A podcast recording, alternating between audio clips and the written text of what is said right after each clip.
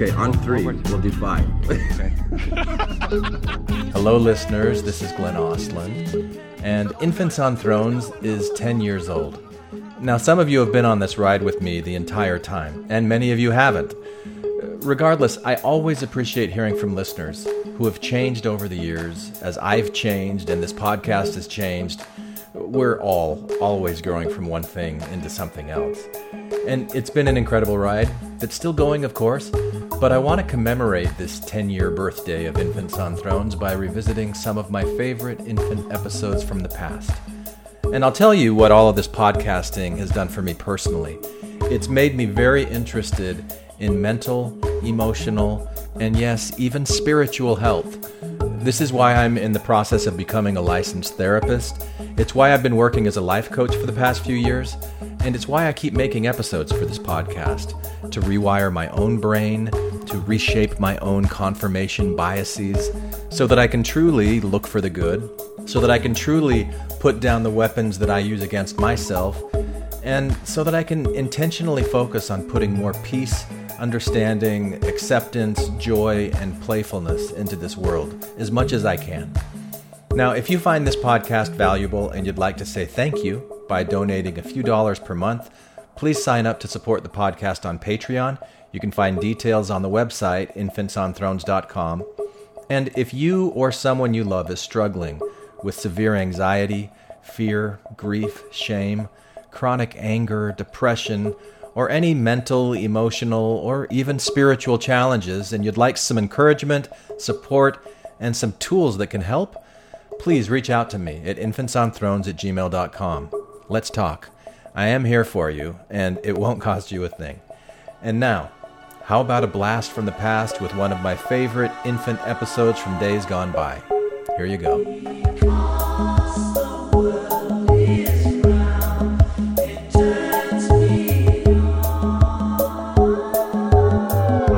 This is Infants on Thrones, Baby steps. You want someone to preach to? the philosophies of men, I like magical You toys. want religion, do you? mingled with humor. I don't believe in them. There will be many willing to preach to you the philosophies of men mingled with humor. We are evolving. Baby steps. You can buy anything in this world of money.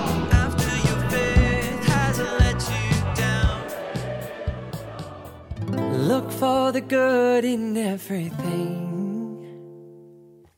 Look for the people who will set your soul free. It always seems impossible until it's done. Look for the good in everyone. More than 40% of the American population, if opinion polls are to be believed, uh, think that the world is less than 10,000 years old. And uh, that's, a, uh, that's a shocking figure. Um, it shows uh, deep, profound ignorance. It sounds very laudable to, to, uh, to teach the controversy, to teach both theories, but there aren't two theories. There's only one theory around. There's only one, one game in town as far as serious science is concerned. Of course, you get negative reactions from creationists, but who cares about creationists? They don't know anything. I'm not I don't know if there's a God. That's all I can say honestly is I don't know. Some people think that they know that there isn't. That's a weird thing to think you can know. Yeah, there's no God. Are you sure? Yeah, no, there's no God. How do you know? Because I didn't see him. There's a vast universe you can see for about 100 yards when there's not a building in the way. How could you possibly? Did you look everywhere? Did you look in the downstairs bathroom? Where have you looked? No, I didn't see him yet. I haven't seen 12 Years a Slave yet. It doesn't mean it doesn't exist. I'm just waiting until it comes on cable. There are other reasons for being religious, uh, like moral reasons, or, or people sometimes feel they have a personal relationship with God or with Jesus or with Muhammad or whatever it is. Um, and th- that kind of reason for being religious would not in itself be undermined by Darwinism, but um, it's quite wrong to believe that science reduces humanity, that science somehow gives you a bleak, cold, empty, uh, barren view of the, of the universe and of life. Quite the contrary. Science is enriching and fulfilling. I think if there is a God, I don't know if it's the one in the Bible because that's a weird story. Is He's our Father and we're His children. That's it. Our Father who art in heaven. Where's our mother? What happened to our mom? What did He do to our mom?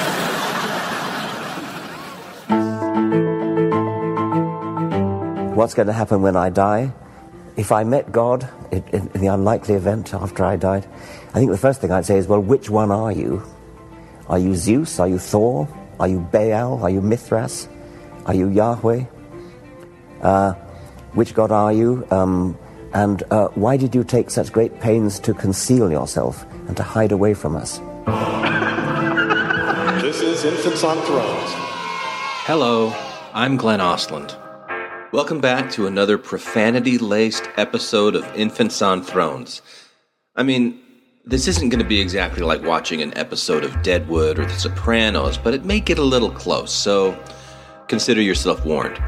Now, the idea for this episode basically started with Louis C.K. hosting Saturday Night Live last week.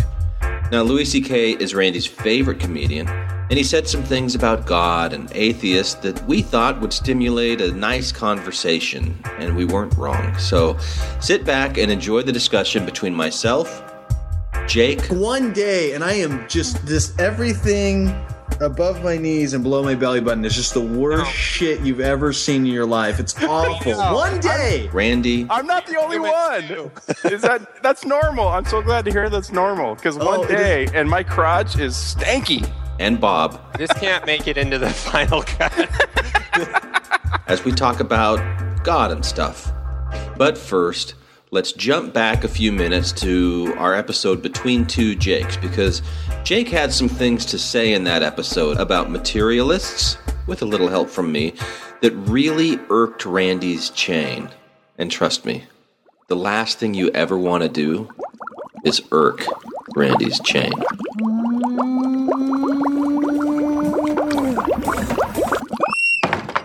I would say my hunch is with materialism, but I'm kind of a hopeful for dualism because the thought of non-existence is terrifying. Why? Because it's it's because it is terrifying. That's all I know is existence, and like I like existing. It's fun. So just leave the possibility open is I, I think so. is dualism. I so think so. dualism is the more inclusive. Materialism seems pretty exclusive. you got to be, you got to interpret it this way, or you're not a materialist.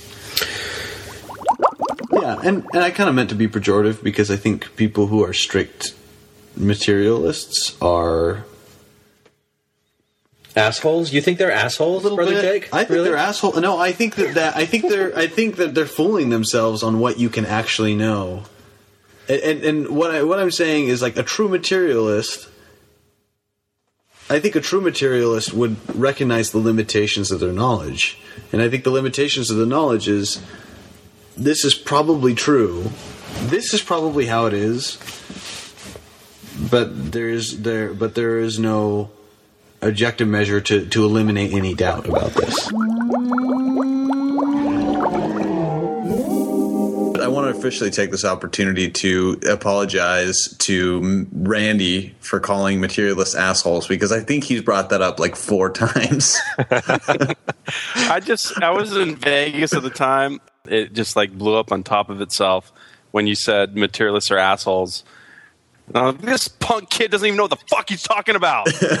and I was, you know, I was already drunk and uh, in Vegas, and so it kind of became bigger than it was. But you're so fucking talented, Jake, that I can't I can't stay mad at you.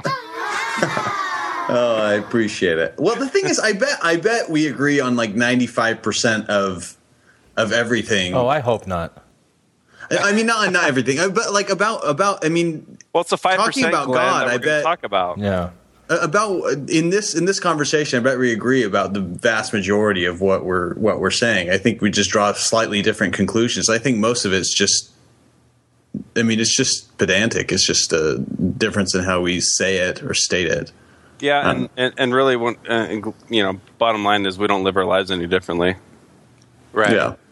It sounds like Jake's channeling Louis C.K. Actually, like if if Louis C.K. was having a conversation with Randy, and and had a vested interest in having a relationship with Randy, because he probably doesn't give a flying fuck about Randy actually. But if No, he did, that'd be he would my sound wet dream. Yeah, yeah. But if if if Louis That's C.K. like- did care about Randy, he would sound like Jake, being like, "Hey, you know, we're probably not that that different after all. Even if I have this reoccurring bit where I talk about how uh, atheists are so certain that God doesn't exist, and it bugs me a little bit."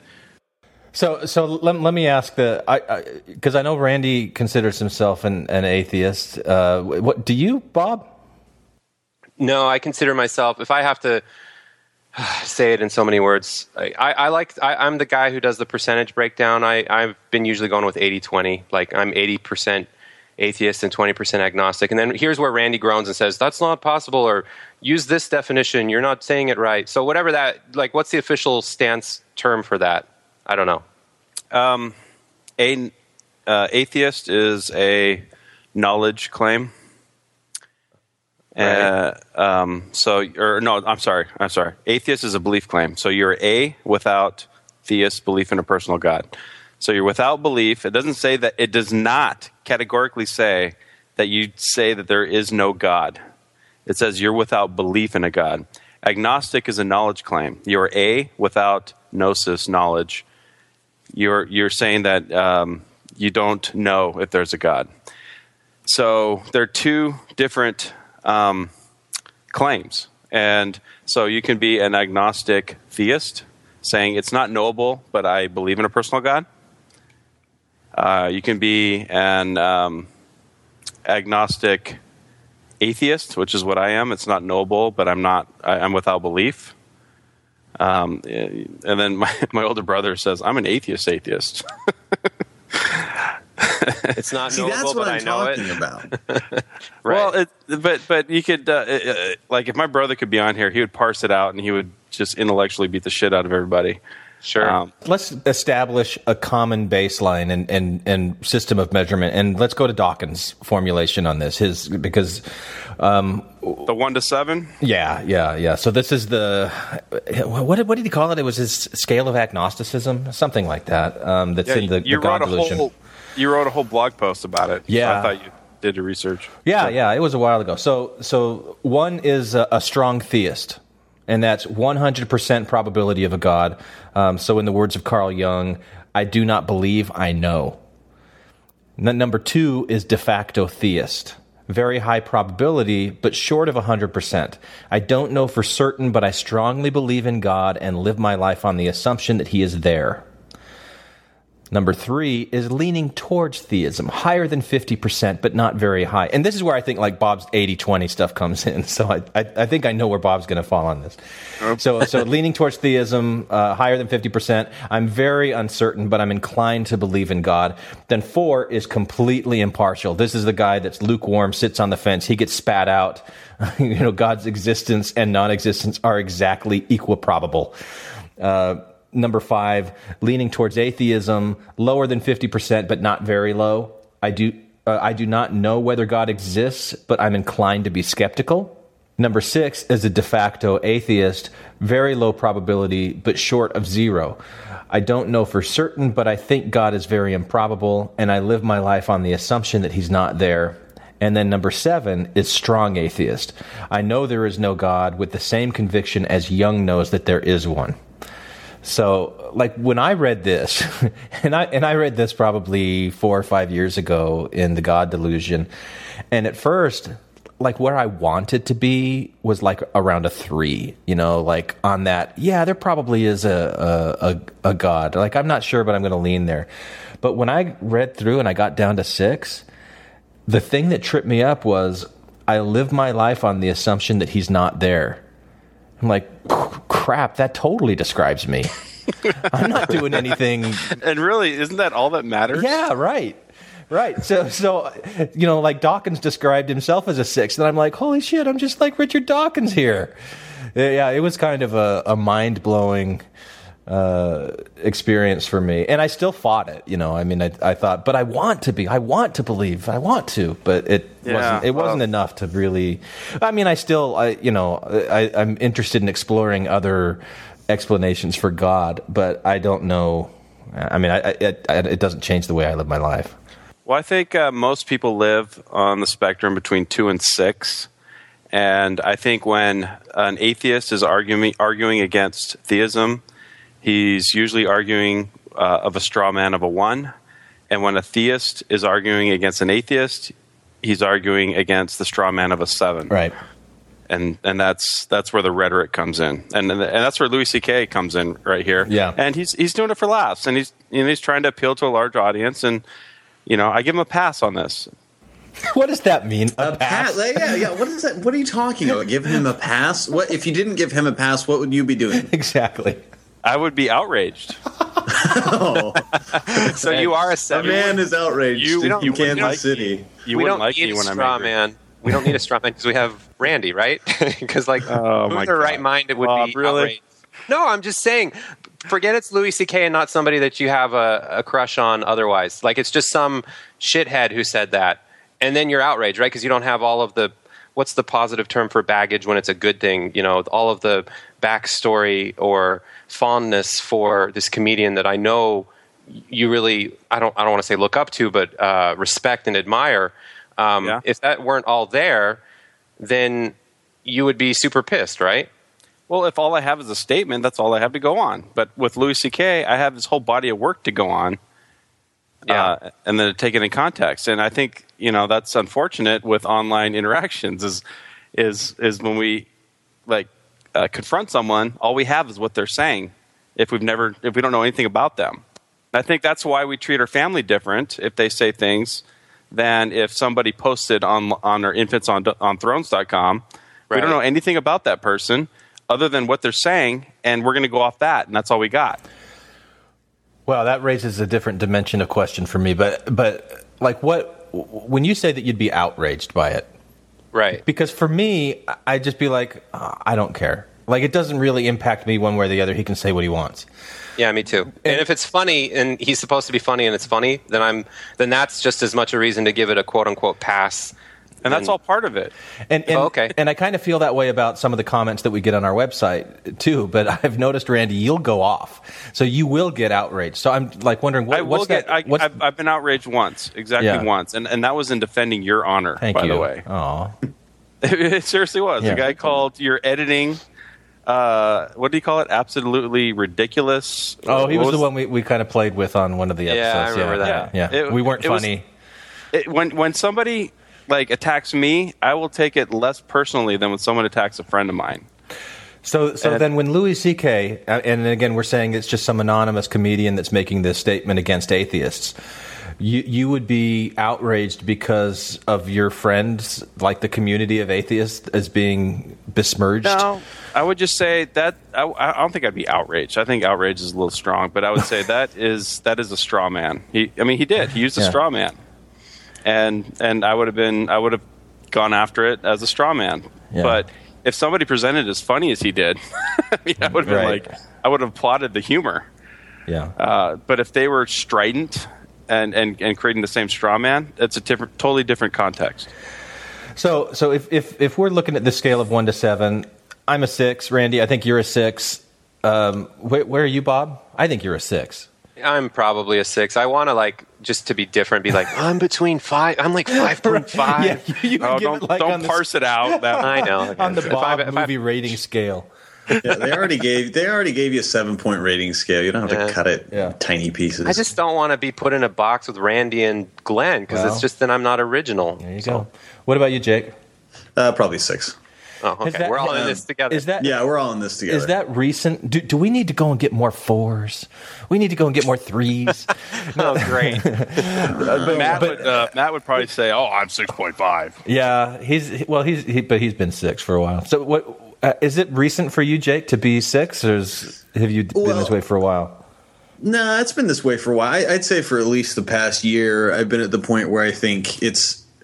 I, I, find it incredibly unlikely, some probability that's incredibly small, but le- but greater than zero that God exists. But there's nothing that I've seen that would dic- that would necessitate some God like figure. So and it, uh, and I think the key point is it doesn't like it doesn't change the way I live my life. So that's I mean I think that's really where the rubber meets the road is It doesn't matter for me in any sort of substantive, practical way. And I wish that element was present in each one of these seven. You know, like how would you scale that on, on, on a seven point scale the way that it impacts your life? Because it's really only present in number six uh, oh, and number two. That, that I, I live my life on the assumption that he is, is there, but, you know, three, four, five, it doesn't, it, it, the way they live their life isn't even addressed. So, Jay, can we just get this out of the way? Yeah. Because, uh, you know, we've had this feud for a while. Right. Uh, mostly on my side.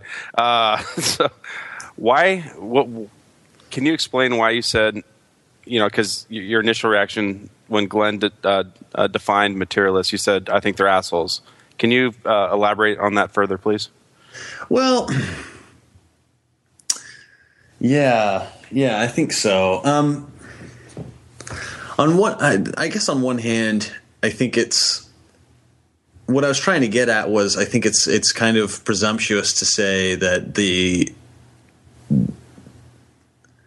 to take just such a it seemed like a narrow view to just say anything I can see or measure scientifically or quantify is the measurement of everything that there is. And that's and I think that I was kind of maybe attacking a straw man. I'm sure I was attacking. I was attacking like the sevens on the scale, um, and attacking kind of a straw man of that. So, could you explain your definition of, of materialism? Because I think part of the, the fact that you're taking that you took it personally was.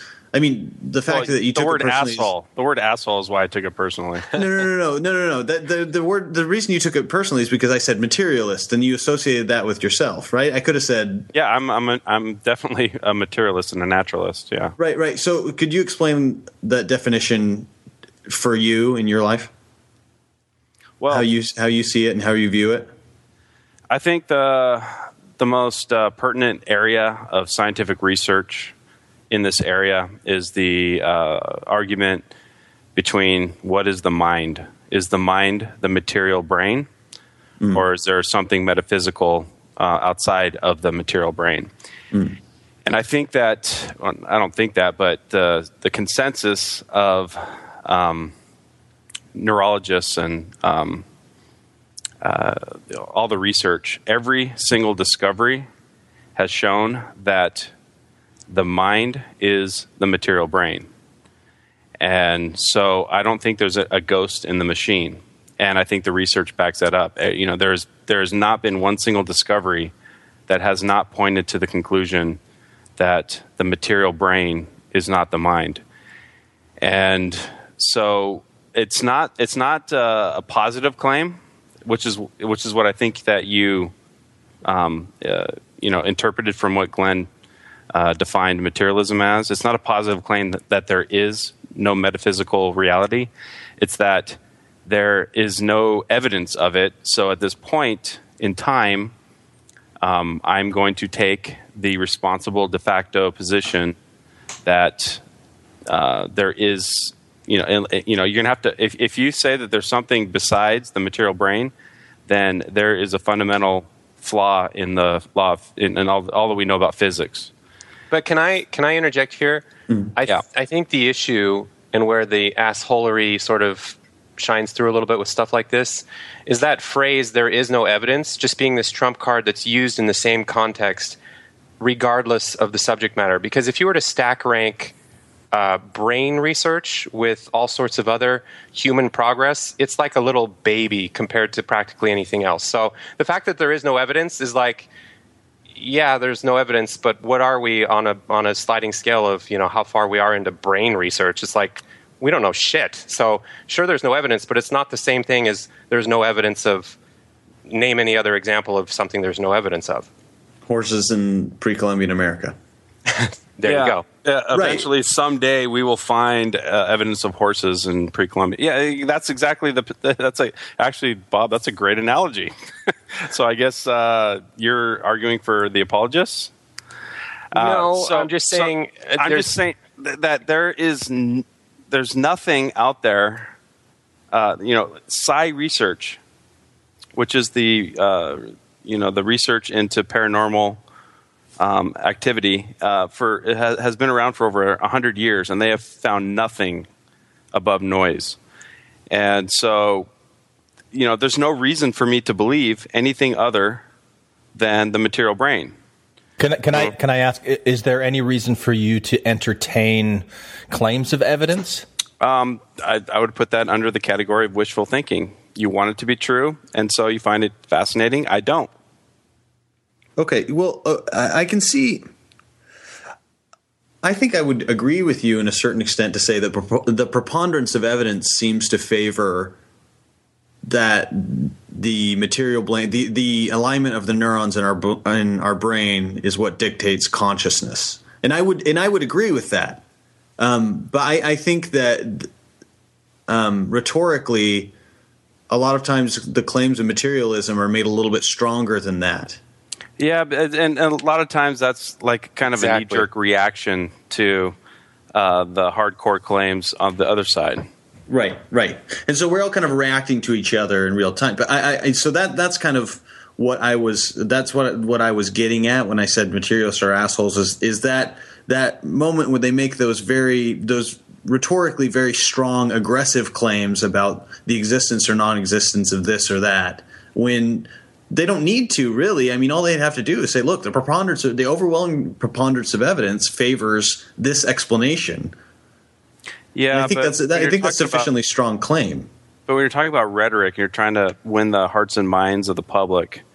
Um, it, it's a it's a it's a tough game to play. Like uh, the big argument is is should scientists debate like Bill Nye should have should he have debated uh, Ham, and you know what ultimately did it accomplish? Uh, did it give a undeserving platform, or did Bill Nye um, convince people on the fence. And that's an argument within the atheist community that just rages on and on. And it's probably about 50 50. Like 50% of the people think it's stupid, waste of time, gives them an, un, an unearned uh, position. And others, you know, the other half is like, yeah, we, well, we need to. We need to do something. We can't just let them say these crazy things without being challenged. And Mhm. so, uh, you know, it's it, it's a tough thing. And and when you got a guy like Richard Dawkins, whose uh, whose job is public education, and then he sees in America that you know states like Tennessee and Louisiana have passed creation in the science classroom laws. They start to get frustrated and they say things that are probably stronger than what they really believe. And you can understand that. And then people hone in on that and go, "Look, these guys are assholes." Yeah, And but like- okay, but with with uh, with Bill Nye and the Ken Ham debate, there was a really pivotal moment, I think, when Bill Nye said, asked Ken Ham, "Is there anything that that would change your mind?" And he said, "No, it's the Word of God. Nothing would change my mind." Mr. Ham, a new question. Uh, this is a simple question, I suppose, but one that actually is fairly profound for all of us in our lives. What, if anything, would ever change your mind? Hmm.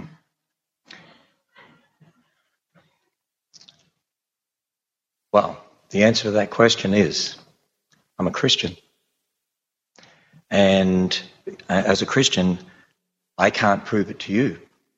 But God has definitely shown me very clearly uh, through His Word and um, shown Himself in the person of Jesus Christ. The Bible is the Word of God. I admit that that's where I start from. I can challenge people that uh, you can go and test that. You can make predictions based on that. You can check the prophecies in the Bible. You can check the statements uh, in Genesis.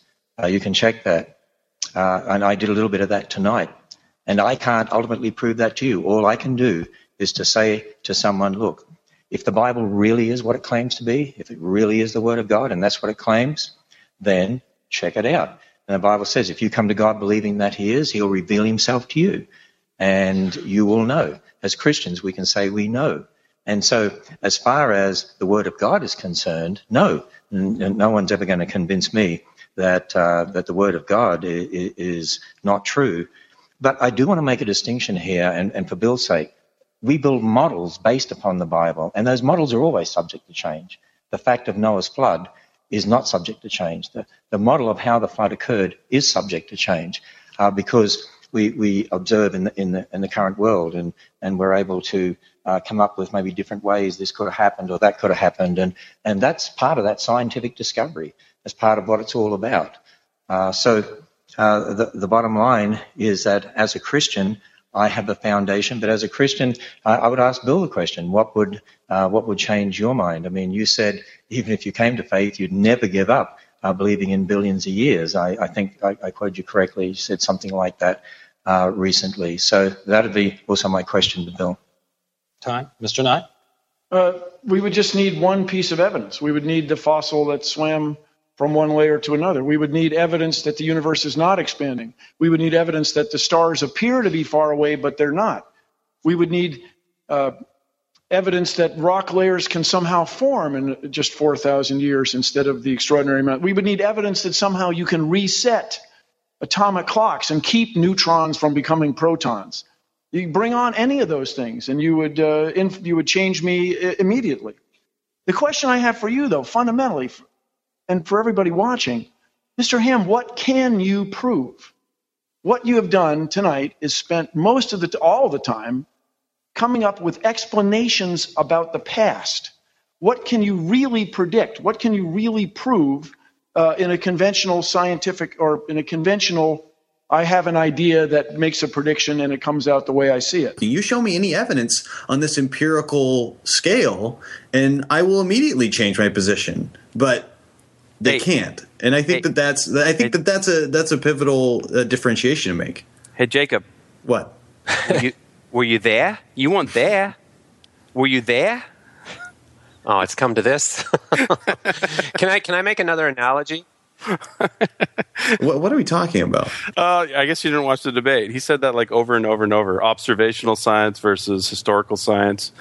Uh, unless you were there to observe the uh, the dinosaurs, then you can't really say for certain that the, that the dinosaurs existed 65 million years ago. You weren't Yeah, I only watched clips of it. I didn't watch the whole thing.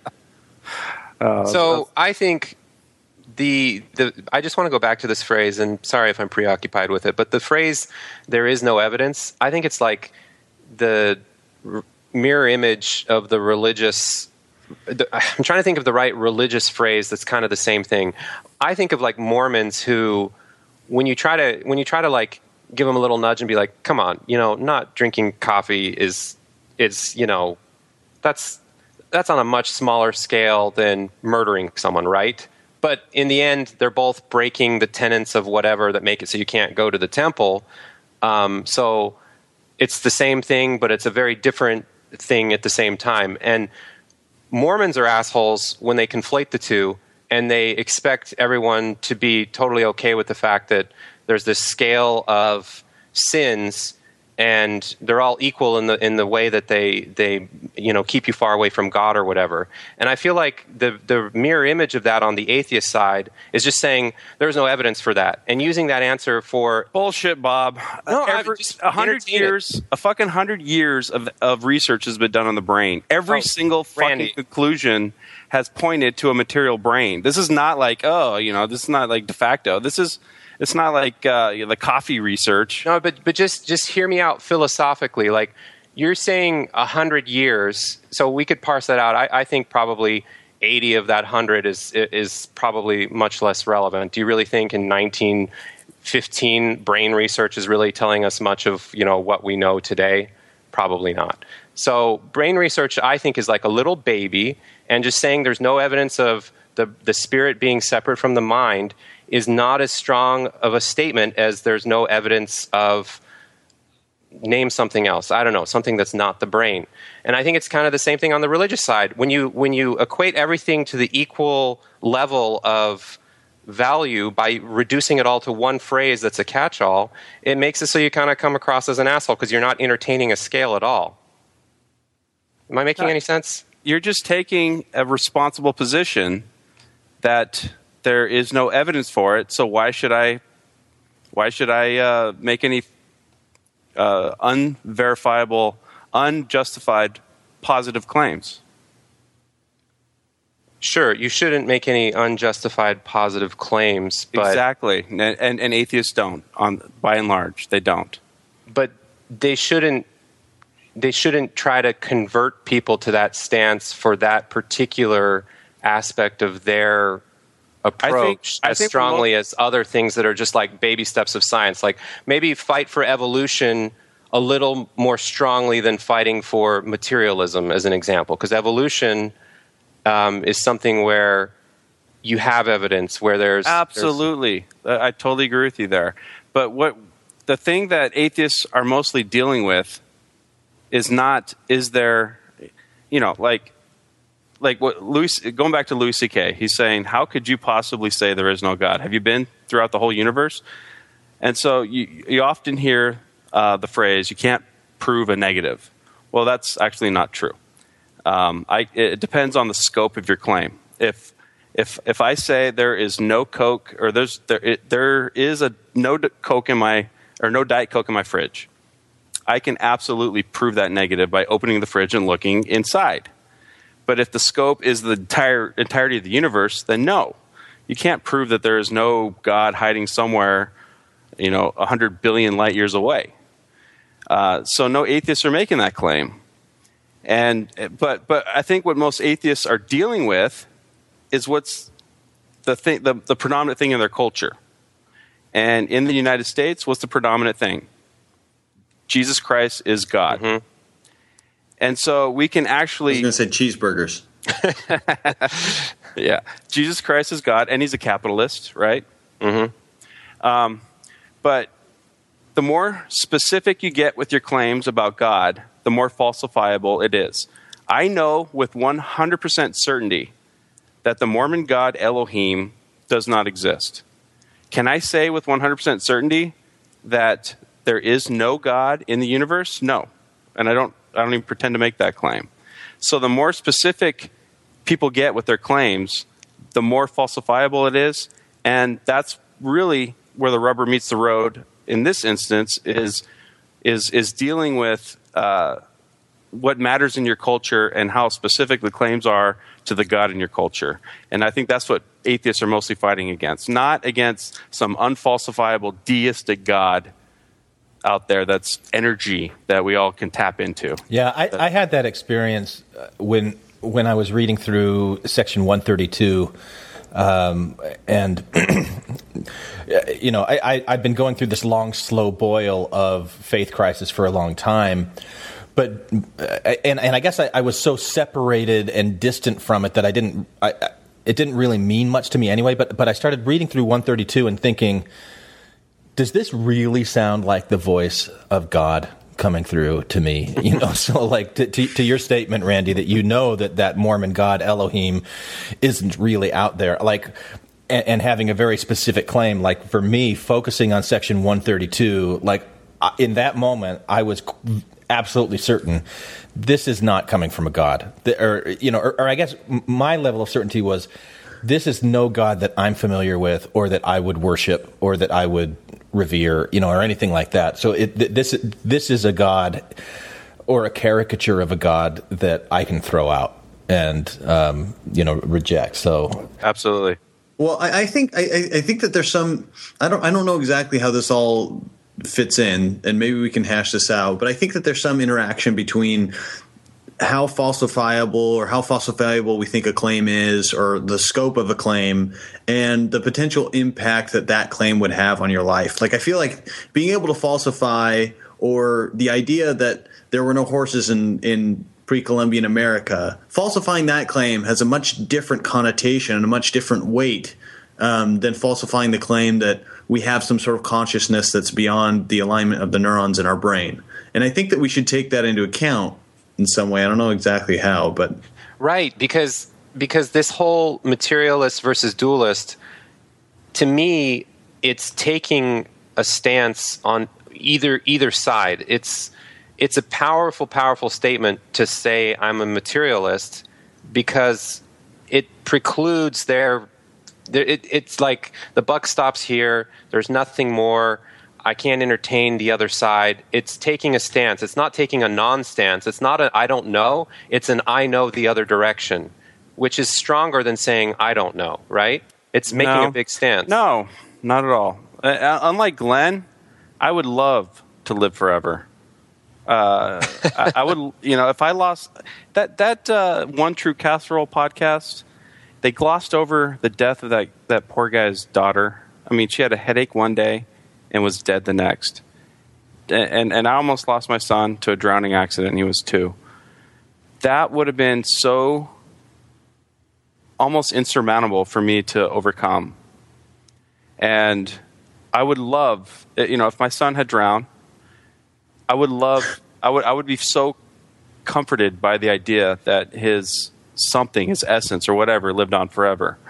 I want to believe in immortality, but there, you know, show me some evidence that that there is. Okay, but I can't And- show and- you evidence, but that doesn't mean you know. But then it's just wishful that- thinking. It's just wishful. It's just wishful thinking at that point. No, but when you say wishful thinking, you, you are implying that it's not true. When you say wishful thinking, there's definitely a connotation that you know it's not true, but you hope that it is. I'm not saying that no, it's not true. I'm just saying I don't think that it is true. It's not probable that it's true, but I would love for it to be true, and I I would love for someone to come up with some evidence uh, of the material brain not being uh, the reality of the situation. And what's Honestly. the evidence that the material brain is is only the material brain? Um, you know, every every single uh, research shows that uh you alter a certain part of the brain, it alters the personality. And so, uh, if there's anything beyond that, you know, you know, people the, like dualists believe that you could have done otherwise if you know because there's a ghost in the machine. And if they could somehow show, or, or you know, any kind of uh, psi research that that shows like um, um, uh, intuition or psychic abilities or anything like that, that would be evidence that there's something beyond the material brain and the laws of physics as we know them. I mean, we're not talking just about neurology; we're talking about physics. And if they could demonstrate that there's something that uh, there's something there that we don't understand, and it's reproducible, uh, I would be thrilled. I'm not. I'm not this curmudgeon that is rooting against anything that shows any evidence of immortality. But so far as the research has shown for the last, okay, Bob, you're, it's true. Uh, the last 20 years in neurology have really been the most important. Um, if if somebody could show anything that we are somehow immortal, I would actually find comfort in that. Me too.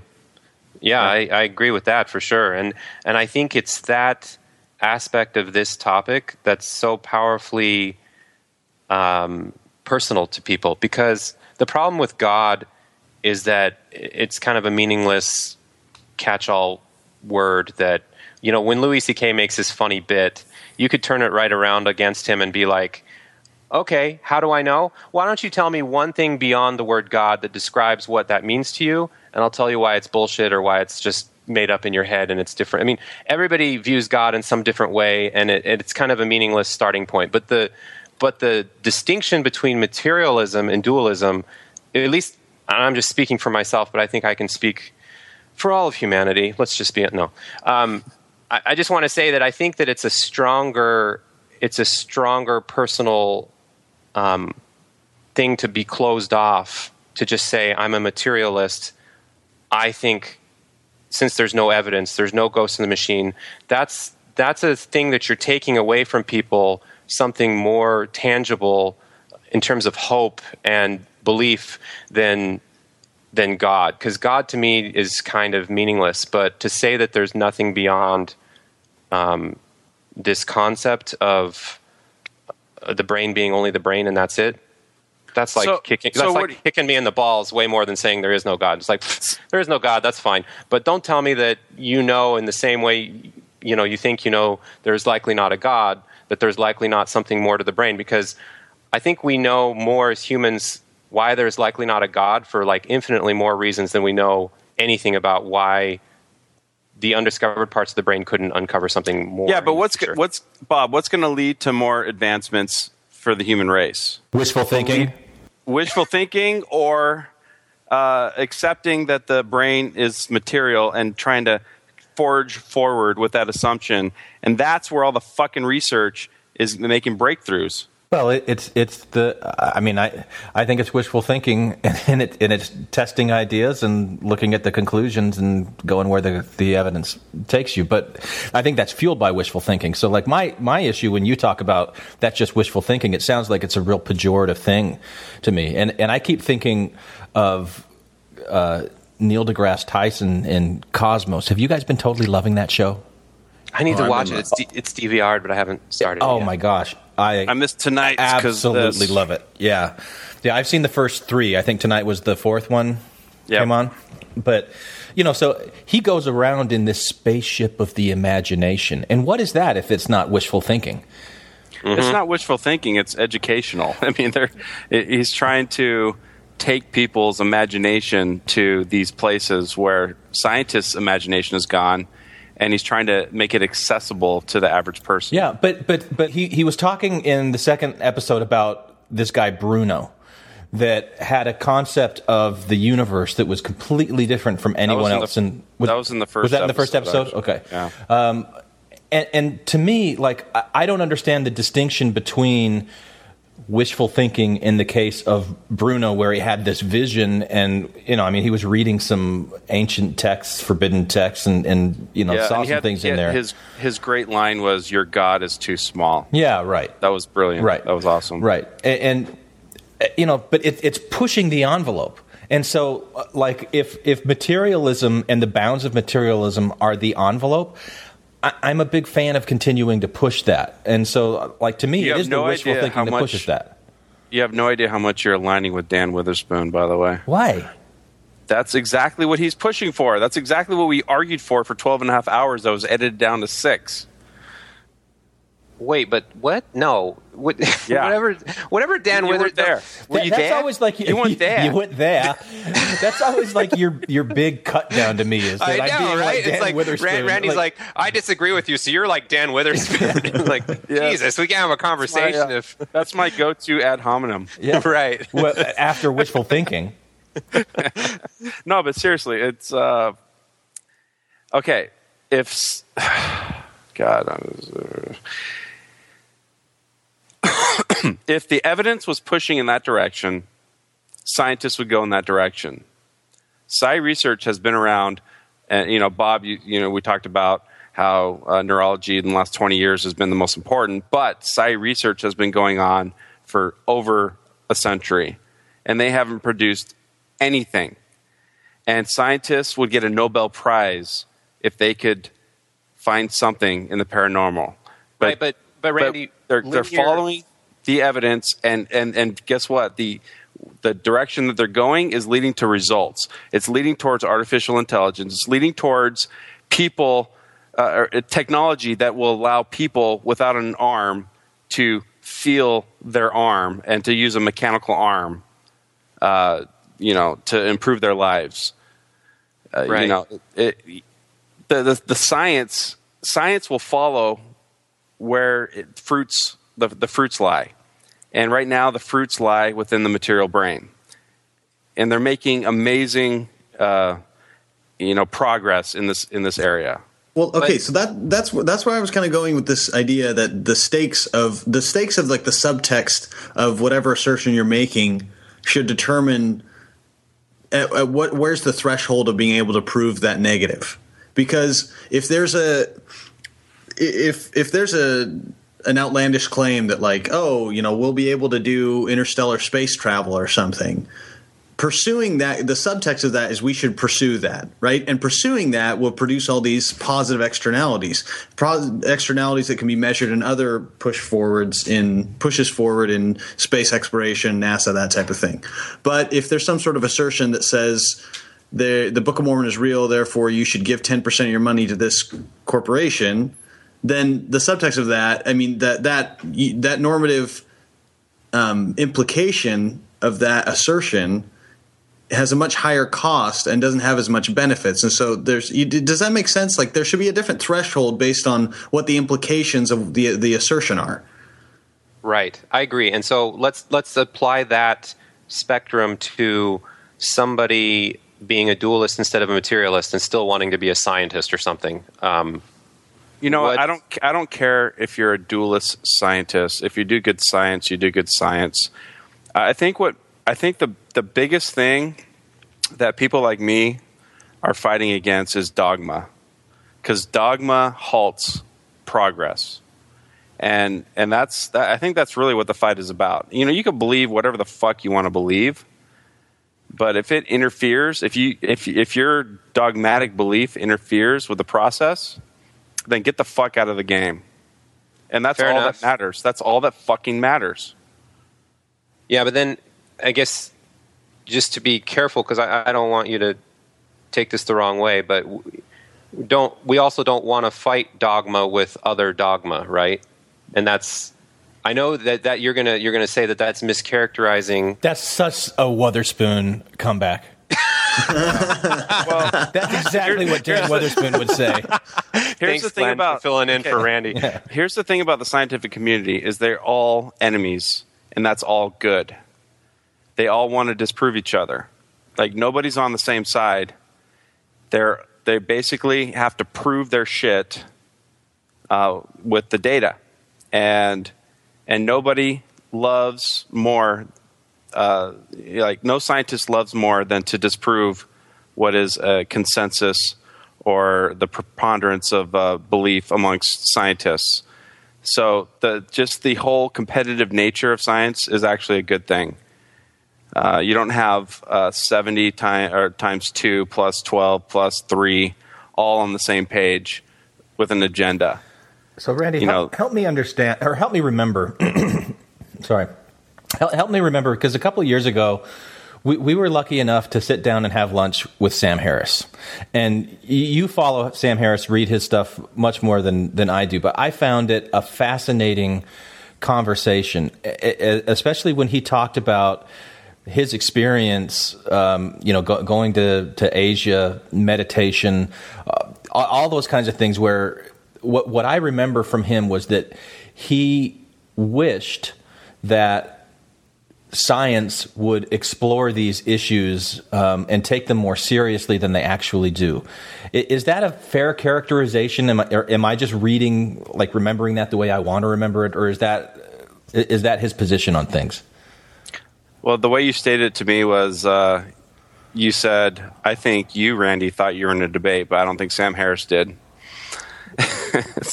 Well, that was what you guys were talking about something completely different. That that, that was before we well, even went what down he for was, lunch. What he was, uh, what he was talking, or actually, what I called him out on was, you know, why why does he Randy have? was calling out Sam Harris. I was. this is who we're up against here. uh, he has uh, kind of um, uh, what's the word I'm looking for? Witherspoon esque.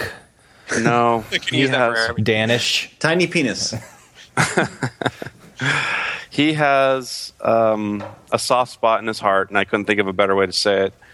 Uh, there is a better way to say it, but he has a Affinity? a soft- uh, yeah, but affinity was a little too strong. Okay. uh, with a, a researcher named Sheldrake. Okay.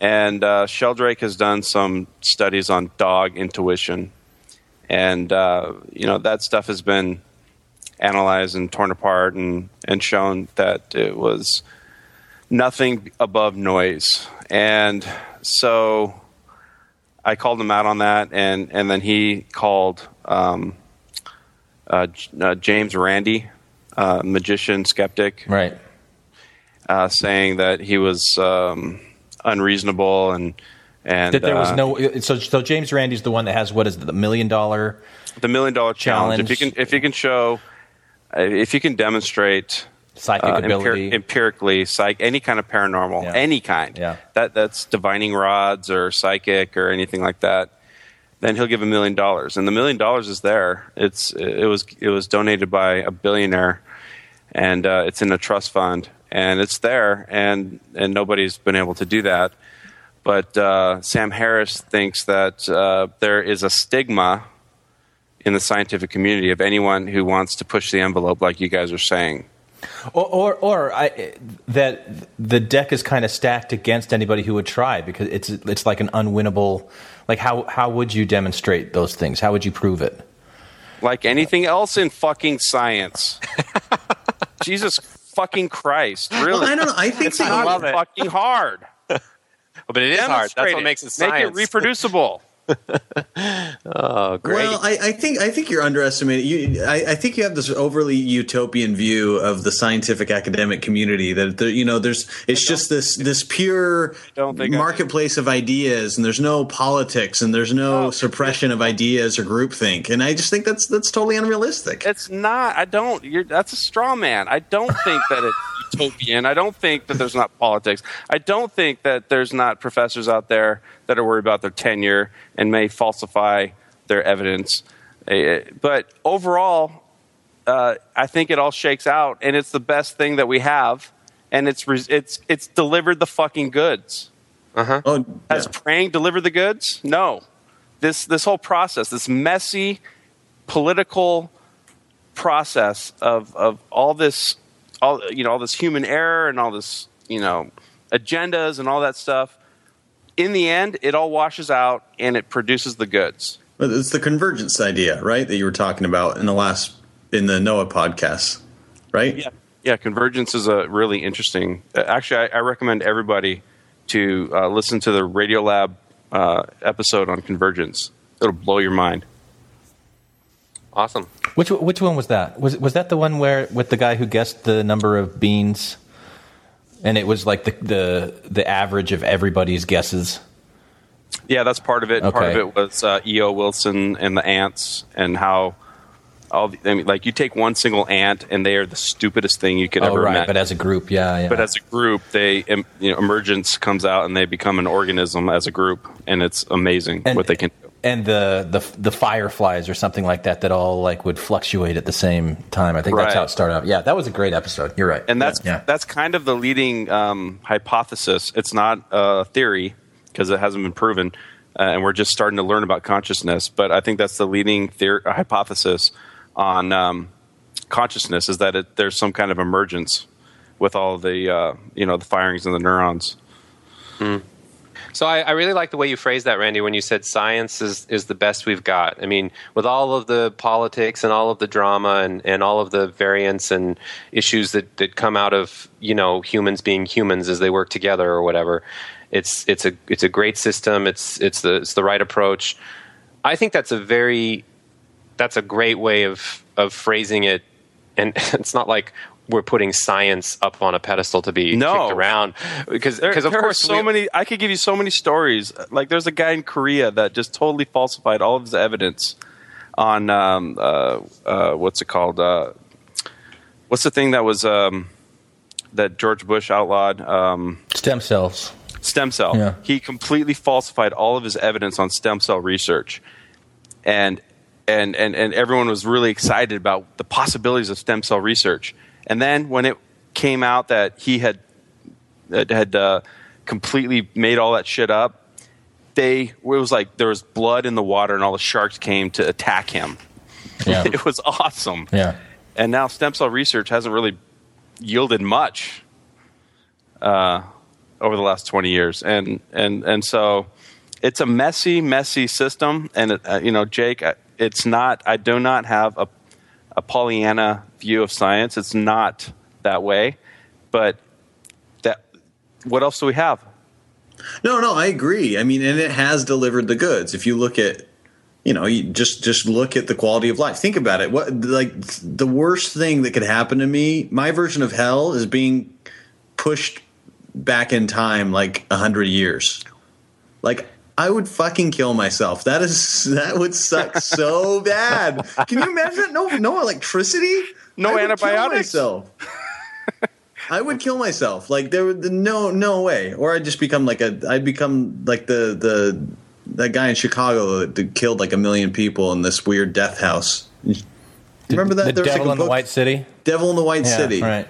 Yeah, because anyway, but what I'm saying is science has delivered the goods. Right, all our lives are just incredible because of scientific breakthroughs and the scientific process. But and that and that's all that's uh, really that's all Richard Dawkins wants. I mean, he he has a lot of rhetoric out there, and and uh, you know people could point to stuff on YouTube, but all he wants is for the scientific process uh, to go forward as best as possible. And if we teach creationism in the classroom as if it's science in America, uh, we are going to stunt our contribution uh, to the forwarding of that uh, endeavor. But you would you would concede that uh, some science, you, you kind of the pick your battles argument. Um, maybe I'm I'm rehashing what I what I've already said a few times, but some science is stronger and more relevant and more of a of a thing to hitch your wagon to um, when trying to you know bring people to the light, so to speak. In the same way that in religion, there are certain things that are more ridiculous than other things, and we need to parse them out. We can't just treat it all as bullshit equally on the same playing field. Um, I, just philosophically, I, I know Yeah, like, religion uh, in uh, general is all bullshit, but it's different types of bullshit, and you start with smaller pieces and move to larger ones. And with science, you, you can't you can't just treat everything as you know there is no evidence of this and use that for for every type of approach when you're trying to show people why it's relevant to them and, and how how they should embrace it because otherwise you run this risk of taking away from them something that wasn't going to hurt anyone anyway. I'm not looking. Okay, that's the thing. Materialists aren't evangelicals. Like it's just a personal thing. You know, we're not out there to try to take away other people's beliefs. Okay. Uh, I, I, I don't know why why you think that's the case. Is like because I'm a materialist, I just want to destroy everybody else's belief? No. But if their beliefs start to impede on public policy, fuck yeah, I'll fight against that shit. Does that make sense? Yeah. Jake, you were going to say something. I can't. I can't. Jake, you take it's it. just a personal. It's a, it's a personal opinion. We're not evangelicals. We're not sending you know sixty thousand missionaries out to preach materialism. It's a personal philosophical position.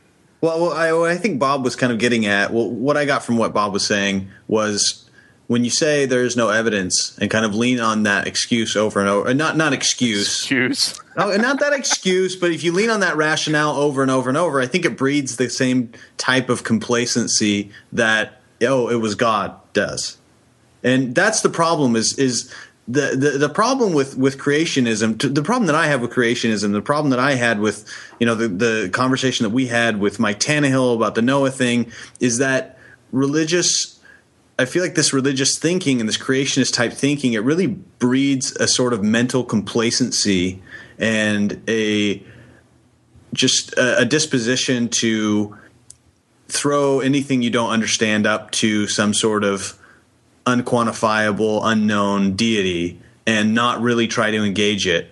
And that's that's what I think is the real problem with with that is that is people are becoming intellectually lazy because they're using the shortcut of God to get out of having to really engage and understand the universe around them. I think that's the that's the main problem. The So you're cafeteria saying- empiricism, are you- or whatever you called it before. Empiricism.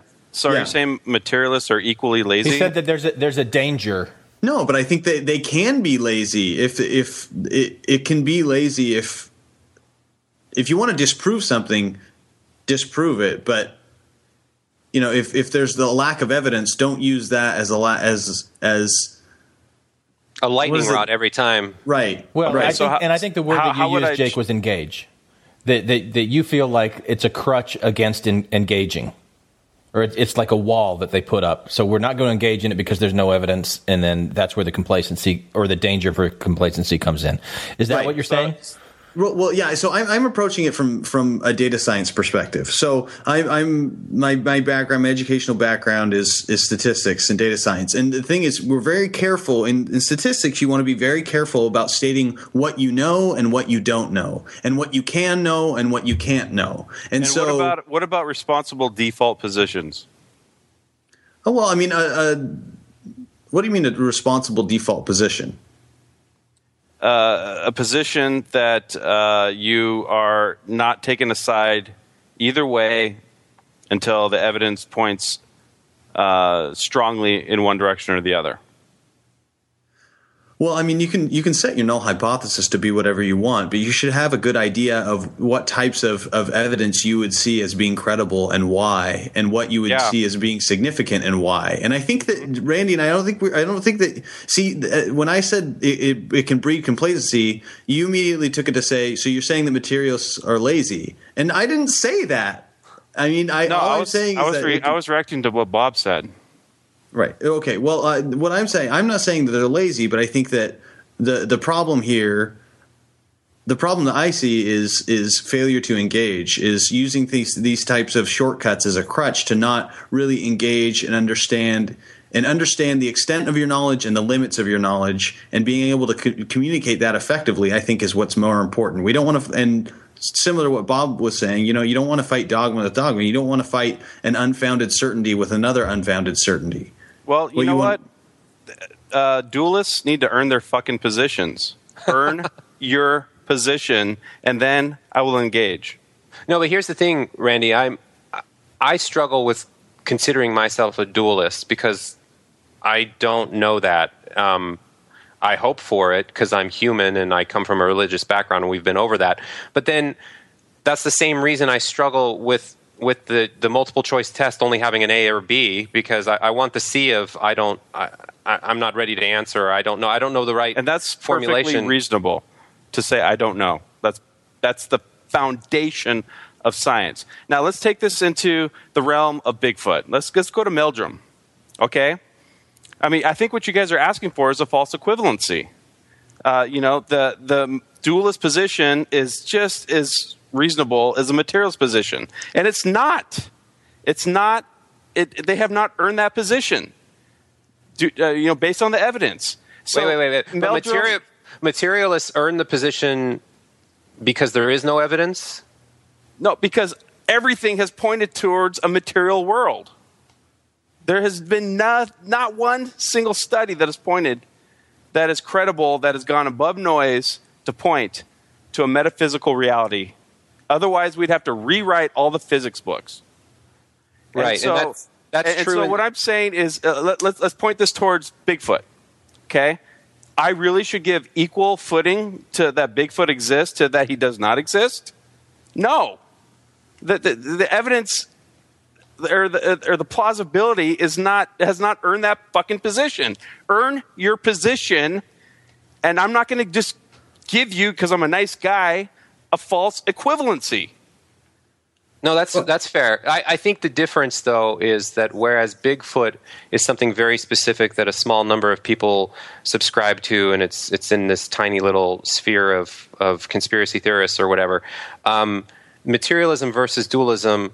Uh, I think the distinction is it hasn't earned its position in the aggregate scientific method sort of way, but it absolutely is it has earned its position already, overwhelmingly so, on on a personal level, which I know you can throw out as as irrelevant because we're having a scientific based discussion or whatever. But that's the issue: is that um, most of the dualist people or or or uh, believers, so to speak, um, don't have science to back them up, but they don't want their dualism approach to be in the same.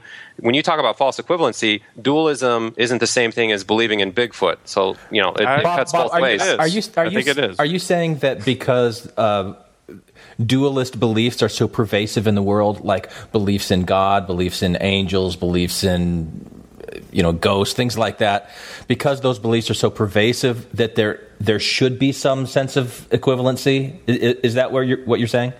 Thank you, Glenn. N- um, not that there shouldn't be.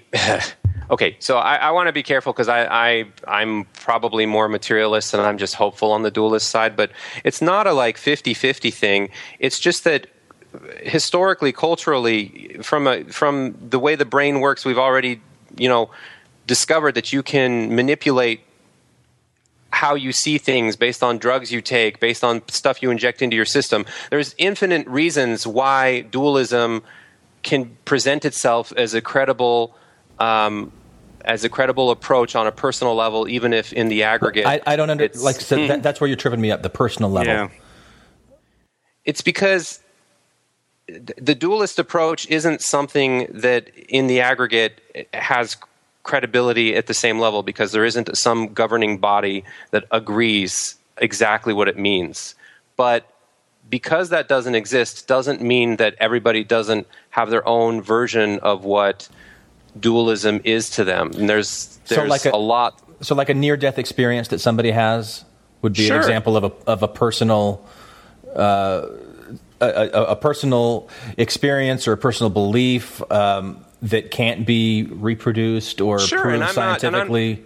And I'm just saying, let's just not take that away from everybody by default because they don't have a statistically significant sample of other people who have Nobody's trying reproduced to the same. take anything from anyone. I, I think I made that clear.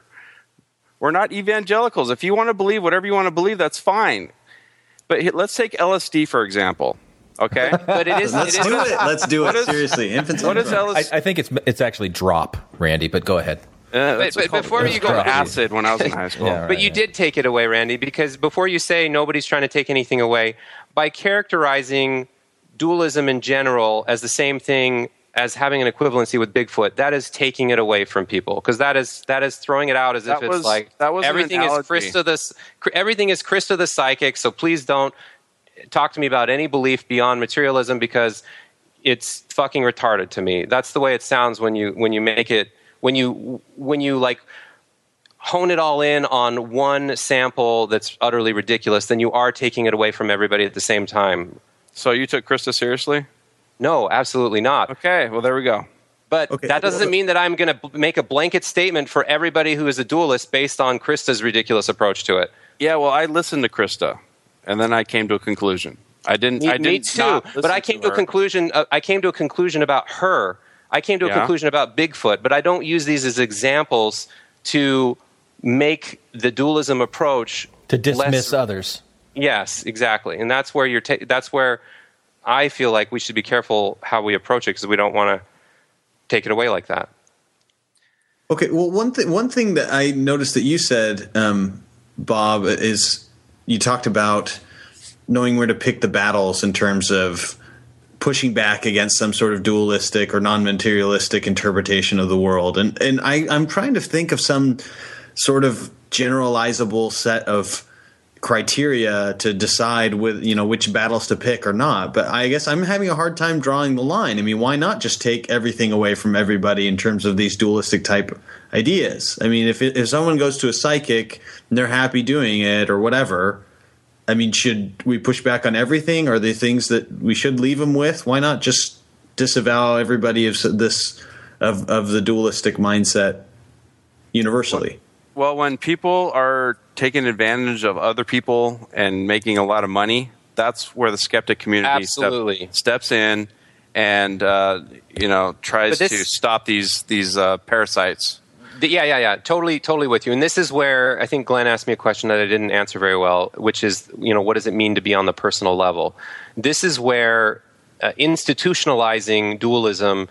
Um, that is a false equivalency. We should not allow that in the same way as institutionalizing, eh, for lack of a better way of framing it, um, the other side, materialism, because institutionalizing materialism isn't harmful by default, but inst- institutionalizing dualism can get harmful very quickly. But that's not the same thing as saying, therefore, you're an idiot thinking, believing in Bigfoot or believing in Krista for whatever I don't even know what you're believing. But the fact that, that you claim to be a dualist, I'm gonna I'm gonna make it so that you know I don't think Meldrum is an idiot. I think that he has fallen into certain traps. So I, I, I don't like you painting me as this curmudgeon that dismisses out of hand everything that comes in, in, into my world that uh, has some kind of uh, dualistic. No. I, mean, I mean, Bigfoot's not even dualistic. I mean, Bigfoot is is basically the evidence. I, I mean, that's the whole reason why I brought up Bigfoot is we're talking about evidence.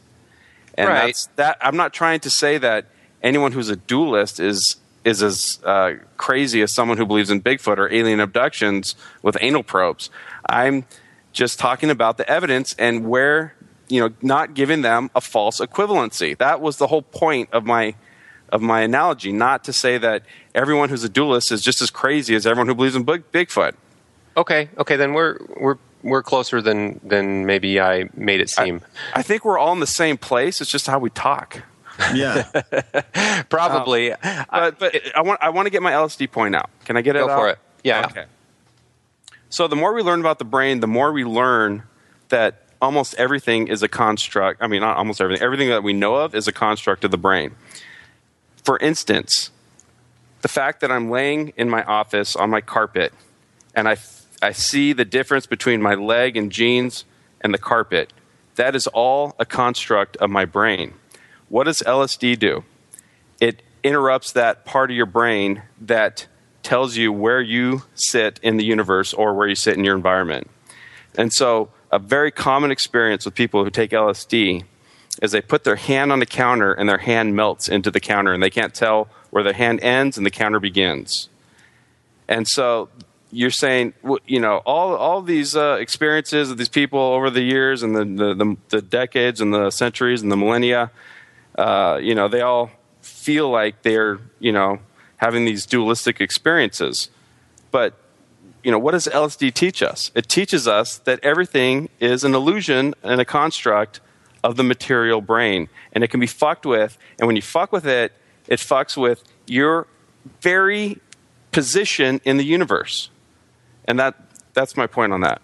Yeah, yeah, and so and so as a result of that, people shouldn't be allowed to start religions based on their LSD experience and institutionalize a way to collect money from others. Oh, absolutely. Of course, of course, that's like horrible as a construct of of what being a dualist means because there is false equivalency on, on that playing field.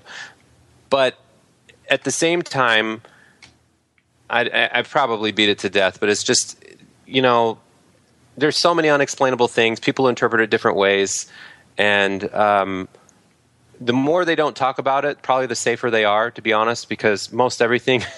I'm probably more like Randy than you know, even though I'm I'm theoretically on this the other side of this debate or whatever. Because anytime anybody opens their mouth, generally speaking, it sounds kind of like Krista or Bigfoot. But that doesn't mean that just because that's my experience that I can say that dualists on uh, in the aggregate have you know can can be equated similarly to each other because there's probably dualists out there that have experiences that that I might relate to or that I don't know maybe it's just one big hey guys let's just give everyone the benefit of the doubt until they paint themselves into a corner with their big fat fucking mouths that's all I'm saying So I guess what you're advocating is be nice. yeah Okay. anyone for the closing prayer okay maybe that was too early I don't know yeah, it seemed a little.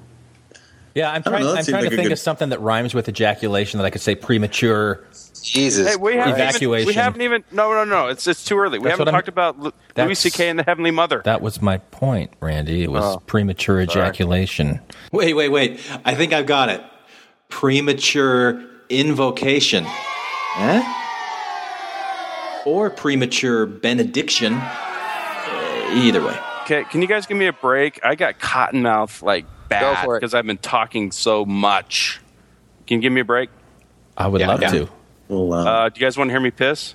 Go ahead. Yeah, do it. Yeah. Take it in with you. Uh, actually, why I don't. I don't really have to piss. I, I thought you guys would say no, but uh, I'm gonna, I'm gonna go get a drink. that of was some that was some group think there Glenn and Jake are like yeah and I'm like yeah I'm thinking. I'm thinking Easter egg. All right, be right back. I actually honesty. just. Hell no, I don't want to hear Randy piss. What the fuck is wrong with you guys?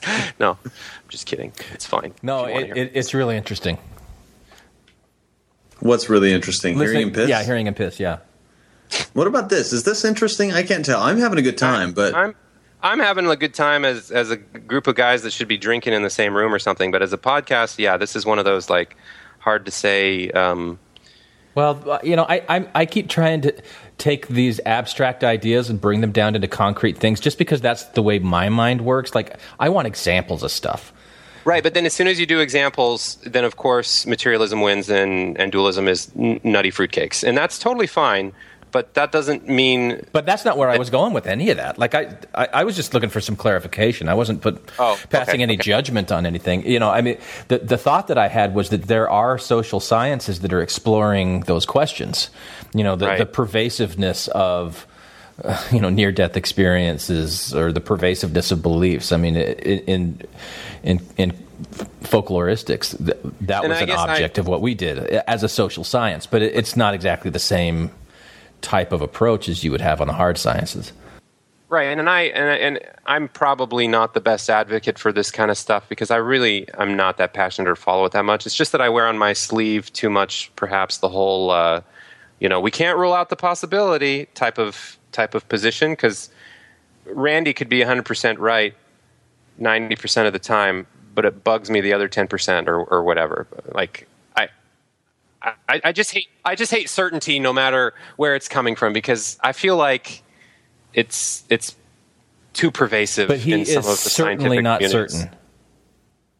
Not on everything. He no, is no. certainly not certain. Uh, you know, I mean, and that's I. I, I, I, I get a very dismissive vibe from Randy on these things too, but then he says that he's not.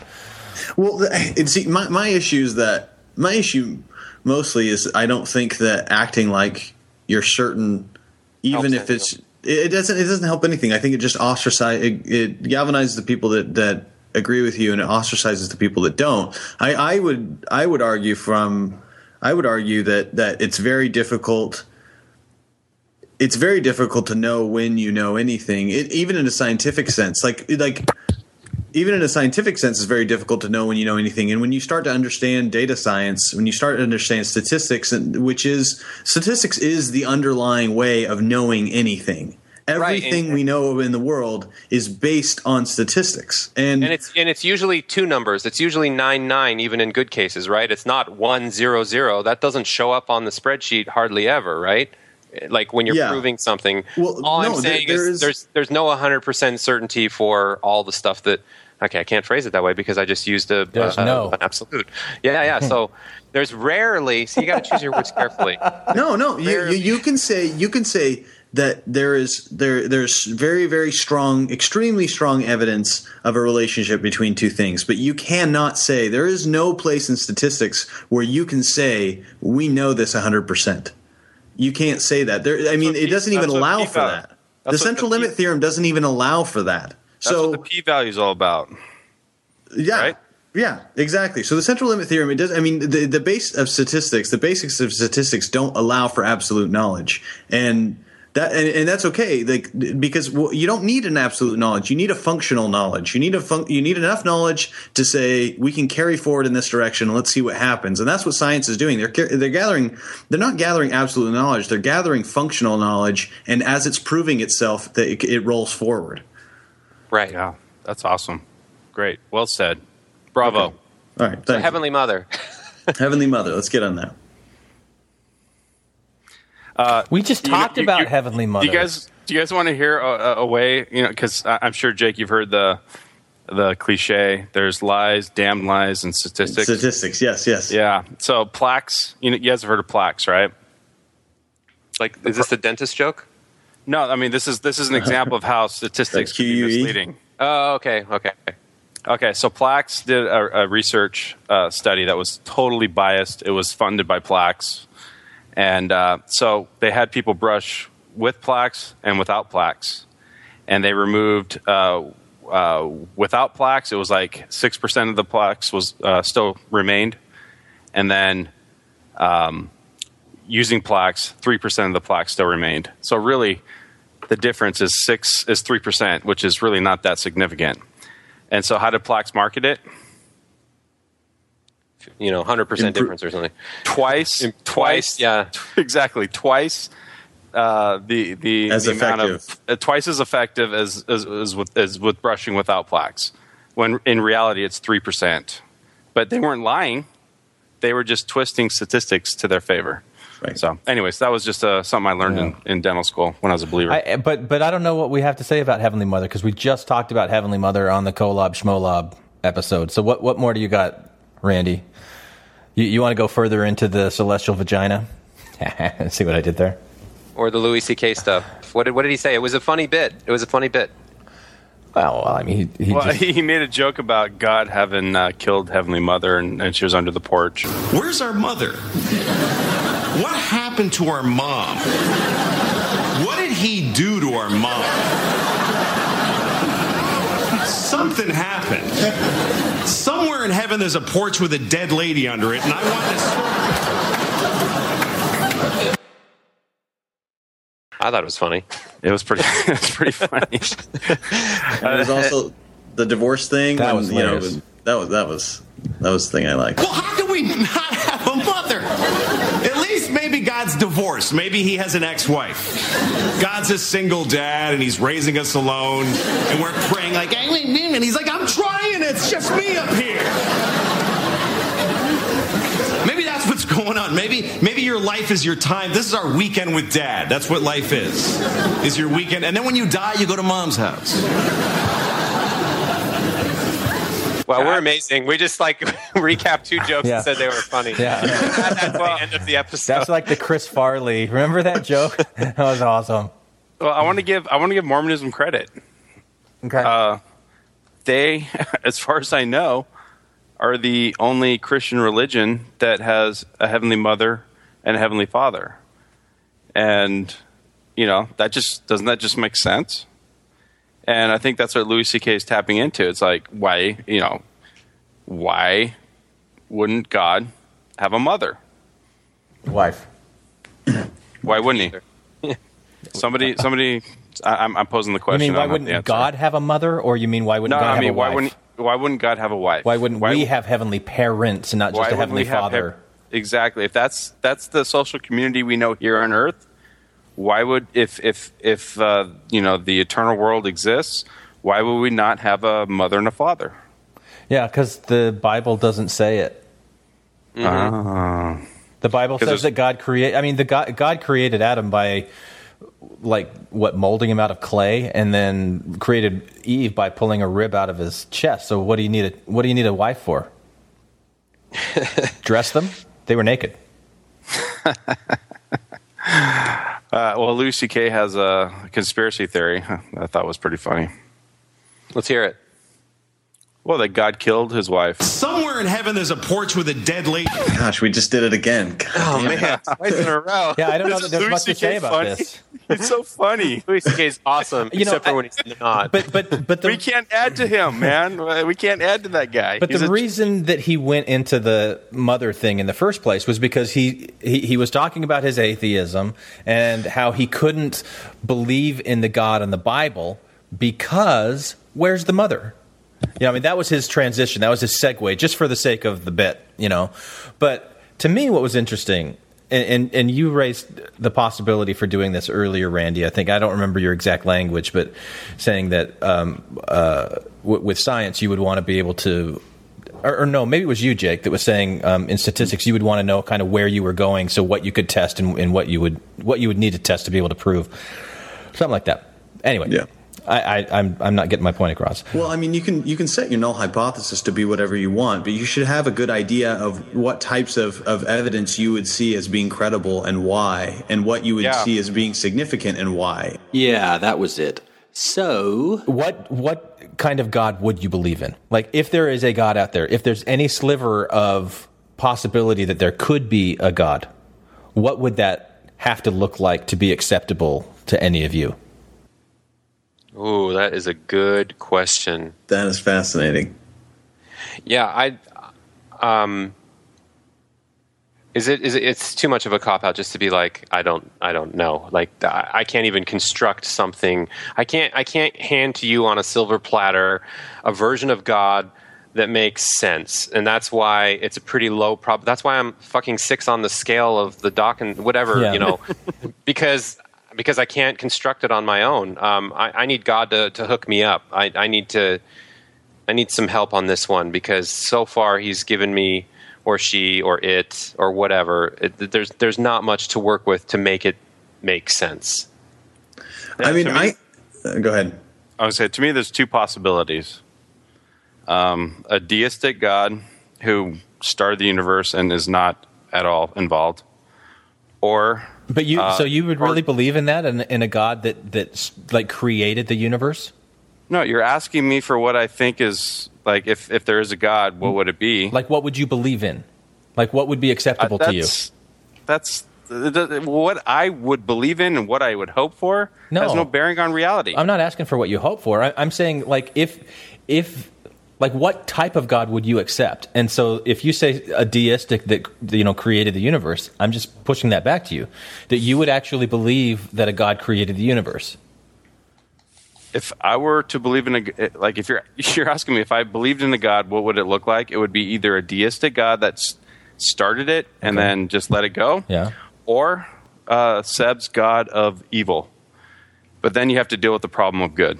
But, but Glenn, are you are we allowed to just use other cop outs like it'd be you know m- more of a decentralized the force or something that's just I a just, universal? I just don't. I just don't want you to give examples of things that you wouldn't accept. And, and so Right, that's so- that's where I was challenging Randy because I don't think that Randy would really accept a God who created the universe. Why not? I just from how I know you, I don't think that you would.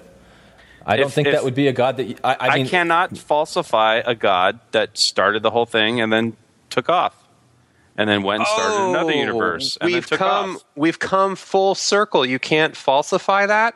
No, you cannot. Therefore, how do you handle it when you talk to people about it? I don't think about it. It's it it would it wouldn't affect anything. But being a um, materialist, I mean, that's like a whole different That really that really wouldn't change materialism because he he started it and took off. Okay. Yeah, and, and I guess and I guess you know part of part of my question is like if if there is any sliver of belief in any of you guys that there could be a God out there, what would that God have to look So- like to be acceptable? And so that's where I, I don't I don't feel like Randy's answer really addressed my question my per se. my my maybe that's- answer that's the non cop out version, but still pretty much a cop out is to say that it, it, it it's it's decentralized, harmonized energy of some kind. I I can't for the life of me believe in a, a- an an entity and uh, you know uh, anthropomorphic figure, uh, some s- someone that's independent of other people. I, the, the only way God exists for me is a, as is as a placeholder term for something that isn't another dude or dudette. It's like centralized energy of some, or, or decentralized energy. I, I like the idea of an existence beyond this plane that connects everyone. That there's more, you know. And, and I know I'm I'm starting to say things, and I don't like it because I like to keep these things to myself. Because now you can poke holes in it all. But that's as close as as it gets to me in terms of what I want or hope for, more so than the traditional construct that is God, that is an anthropomorphic figure. So I, I think uh, if you're going to force me to answer this question, um, I would say that I would believe in a polytheistic s- scenario where gods have um, not omnipotence, but like super potent, and they are just as fallible as humans. They're je- they get jealous, um, they get angry. Uh, So, like I think Greek- like the Greek Greeks. gods. exactly. That that certainly makes more sense of the world. So would it would it be some- because I I I, I need to go and find this clip, but um, it was Richard Dawkins, and I think he was talking to Ben Stein. I think it was like Ben Stein did some uh, intelligent uh, creator type documentary once and, and interviewed it's Dawkins horrible. on it. But but Dawkins Horrible. but Dawkins said something about if there was a God, he would have had to have evolved to that position. Hello, Professor Dawkins. How are you? I'm Ben Stein. I'm so sorry to keep you waiting. How are you? Fine, thank you. Bueller. Bueller. Bueller. You have uh, you have written that uh, God is a psychotic delinquent invented by mad, deluded people.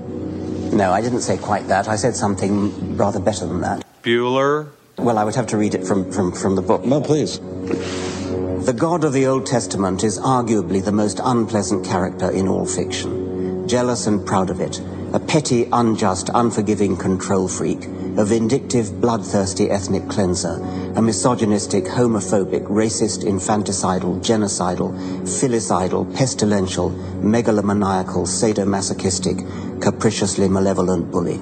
So that's what you think of God? Yeah. How about how about if people believed in a God of infinite lovingness and kindness and forgiveness and generosity, sort of like the modern day God? Why spoil it for them? Oh, um, why not just let them have their fun and enjoy it? I mean, I don't want to spoil anything for anybody. I, I write a book; people can read it if, if they want to. Um, I believe that it is a liberating thing to free yourself from primitive superstitions. So religion is a primitive Oh. I, I think it is. Yes. So uh, you believe it's liberating to uh, tell people that there is no God? I think a lot of people, when they give up God, feel a great sense of release uh, and freedom. Why do you think that? I mean, what's your Well- dad? What's your scientist? What's your dad? I think. Well, I've had a lot of of letters saying that, and I've. There are eight billion people in the world, Yeah, yeah, Dr. Dawkins. How many yeah, letters have you had? No, I haven't. I haven't done that. that that's quite quite true. Professor Dawkins seemed so convinced that God doesn't exist that I wondered if he would be willing to put a number on it. Well, it's hard to put a figure on it, but but I I, I mean I put it as something like you know ninety nine percent against or something. Well, how do you know it's ninety nine percent? I don't. Say in ninety seven. No, I did. You asked me to put a figure on it, and I, it, I'm not comfortable putting a figure on it. I think it's, I, I just think it's very unlikely. What? But you couldn't put a number on it. No, of course not. No. So it could would be be- forty nine percent. Well, I, it would be. I mean, I, I think it's, it's, it's unlikely, but, but I, but, and it's quite far from fifty percent. How do you know? I don't know. I mean, I, I, I put an argument in the book. Well, then who did create the heavens and the earth? Why do you use the word who? You see, you, you, you immediately beg the question by using the word who. Well, then how did it get created? Well, um, by a very slow process. Well, how did it start? Nobody knows how, how, it started. We know the kind of event that it must have been. We know the sort of event that, that must have happened for the origin of life. What was that? It was the origin of the first self-replicating molecule. Right. How did that happen? I told you we don't know. So you have no idea how it started. No, no, no, no nor has anybody. Nor has anyone else. What do you think is the possibility that there, that intelligent design might turn out to be uh, the answer to some issues in uh, genetics or in, in evolution? It could come about in the following way. It could be that uh, at some earlier time, somewhere in the universe, a civilization e- evolved by probably some kind of Darwinian means to a very, very high level of technology and designed a form of life that they seeded onto perhaps this, this planet. Um, now, th- that is a possibility and an and a intriguing possibility. And I suppose it's possible that you might find evidence for that if you look at the, um, at the detail, details of biochemistry, molecular biology. You might find a signature of some sort of designer. Wait a second. Richard Dawkins thought intelligent design might be a legitimate pursuit? Um, and that designer could well be a higher intelligence from elsewhere in the universe. but that higher intelligence would itself have had to have come about by some explicable or ultimately explicable process. It couldn't have just jumped into existence spontaneously. That's the point. So, Professor Dawkins was not against intelligent design, just certain types of designers, such as God. Bueller, God. Bueller, God. Um, he's sick. My best friend's sister's boyfriend's brother's girlfriend heard from this guy who knows this kid is going with the girl who saw pass out at 31 Flavors last night. Thank you, Simone. So the, the Hebrew God, the God of the Old Testament, he doesn't exist in your view. Um, certainly, I mean, that would be a, a very unpleasant pro- prospect. And uh, the Trin, Holy Trinity of the New Testament. nothing, doesn't nothing like that. Do you believe in any of the uh, Hindu gods? Like Vishnu? How can you or- ask such a question? You don't, how, right? how could I? I mean, why, believe why in- would I, given that I don't believe in any others? You don't believe in the Muslim God? No. Bueller? I guess it's pretty serious. You know, so he, and, and that would have gone through eons and eons of time. And if that were the case, then he couldn't have been there at the beginning of the universe to create it because he evolved through time to become what he is now. But I found that, I found that response from him so fascinating. You know, and just just this exercise of if there was a God, he would have had to he would have to look like this, this, this, or this kind of thing. And that that's the game that we're all kind of playing right now. Uh, so so Randy, for you, by saying that they're polytheistic, w- would it have been like the that kind of weird alien story where they come to the earth and they plant the seeds of life and then they go off and you know they're farming other planets in the universe. Whatever it is, like that's let's why just they're say God. That, let's just say that Randy believes that it's weird, and let's laugh and make fun of it before he says anything. I, I, I find it more plausible that we're part of a computer simulation than that Elohim that Yeah. lives in the Kolob star system uh, is is the omnipotent uh, creator of this universe and is involved in the lives of Mormons Sure. to every detail. Right, right, right. What do you think, Jake? I, I mean, the only. I feel like I have a pretty. I have a fairly low threshold. Like, if there was just some sort of. If there was one single religious tradition that I could find that didn't have some sort of aspect of it that seemed completely arbitrary, that would be something that would be that would be something where I, I feel like I could connect with God that way. But I feel like every religious tradition just has some aspect of it that seems so arbitrary, so, so tied to some culturally informed, very time, you know, specific to their place in time and their place in the world threshold of, you know, you have to be baptized, or you have to do whatever shit you got to do to be part of this religion, or you can't eat fucking pork or something. the, I mean, just the arbitrary nature of it is something that, that is what's so that that's the part that is so that makes me disassociate myself from belief the most. But, but I, I think I, I think that's almost correct, if I can be so bold. I think it's more the institutionalized aspect because the arbitrary aspect of it isn't as problematic. Because let me give you a counterexample. Mm-hmm. I'm pretty sure you can think of somebody in your life you look up to who has a strong belief system in a God that's disassociated with a religious institution. And that Yeah. person lives a better life for it. And sure, if you got specific, you could figure out why that's crazy. Their specific belief system is crazy. But mm. independent of the institution, the arbitrary nature of it isn't necessarily the problem because good people believe crazy things all the time and it helps them be good people. That's happened before. So we can't just say that it's. It, it's the arbitrary nature of the belief. It's more the institutionalized side of it, right? Yeah, but you're talking about the effects of the belief, and I think what Jake's talking about is is the object of the belief itself. You know that that God actually exists, and can you accept that? Right, like the uh, effect of the belief has no bearing on ontology at all whatsoever. Wait, tr- translate that for me.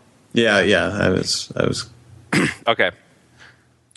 Whether or not a faith tradition makes you a better person has no bearing on whether or not the God of that faith tradition exists. Right. At all. Yeah. Yeah. But the, if the faith tradition is sample size of one, then it, it, it doesn't feel as problematic or harmful. No, but does it? So? But, but but do you believe that that God is there? Would, would that No. would that would the existence of that God still be acceptable to you? I No, mean, no. I, I just thought I heard Jake, you know, give a laundry list of all these reasons from an institutional perspective Yeah. that that God doesn't make sense existing. Not necessarily from a, you know, uh, there, there have been there, it's pretty well established in social psychology that just the picture of an eye in a room makes you behave better. Does that make sense? Uh, what's the point of that? I mean, That wh- if why you, are you saying if that? You bel if you believe that a God is watching you, you will behave better. That doesn't mean that that eye really exists. What, what I heard, what, what I thought you were saying, Jake, is that um, it's it's the fingerprints of human creation that y- you were calling like the arbitrary things. Like if, Yeah. if you can tell that this is, this is something that has absolutely been constructed by humans, then you're more likely to reject that than something that's not.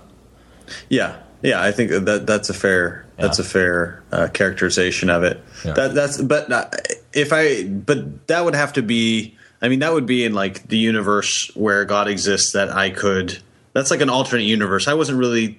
I wasn't really approaching it in the same way that I think Randy and Bob did, which is how would God have to exist now to explain the universe as it is and me still believe in it?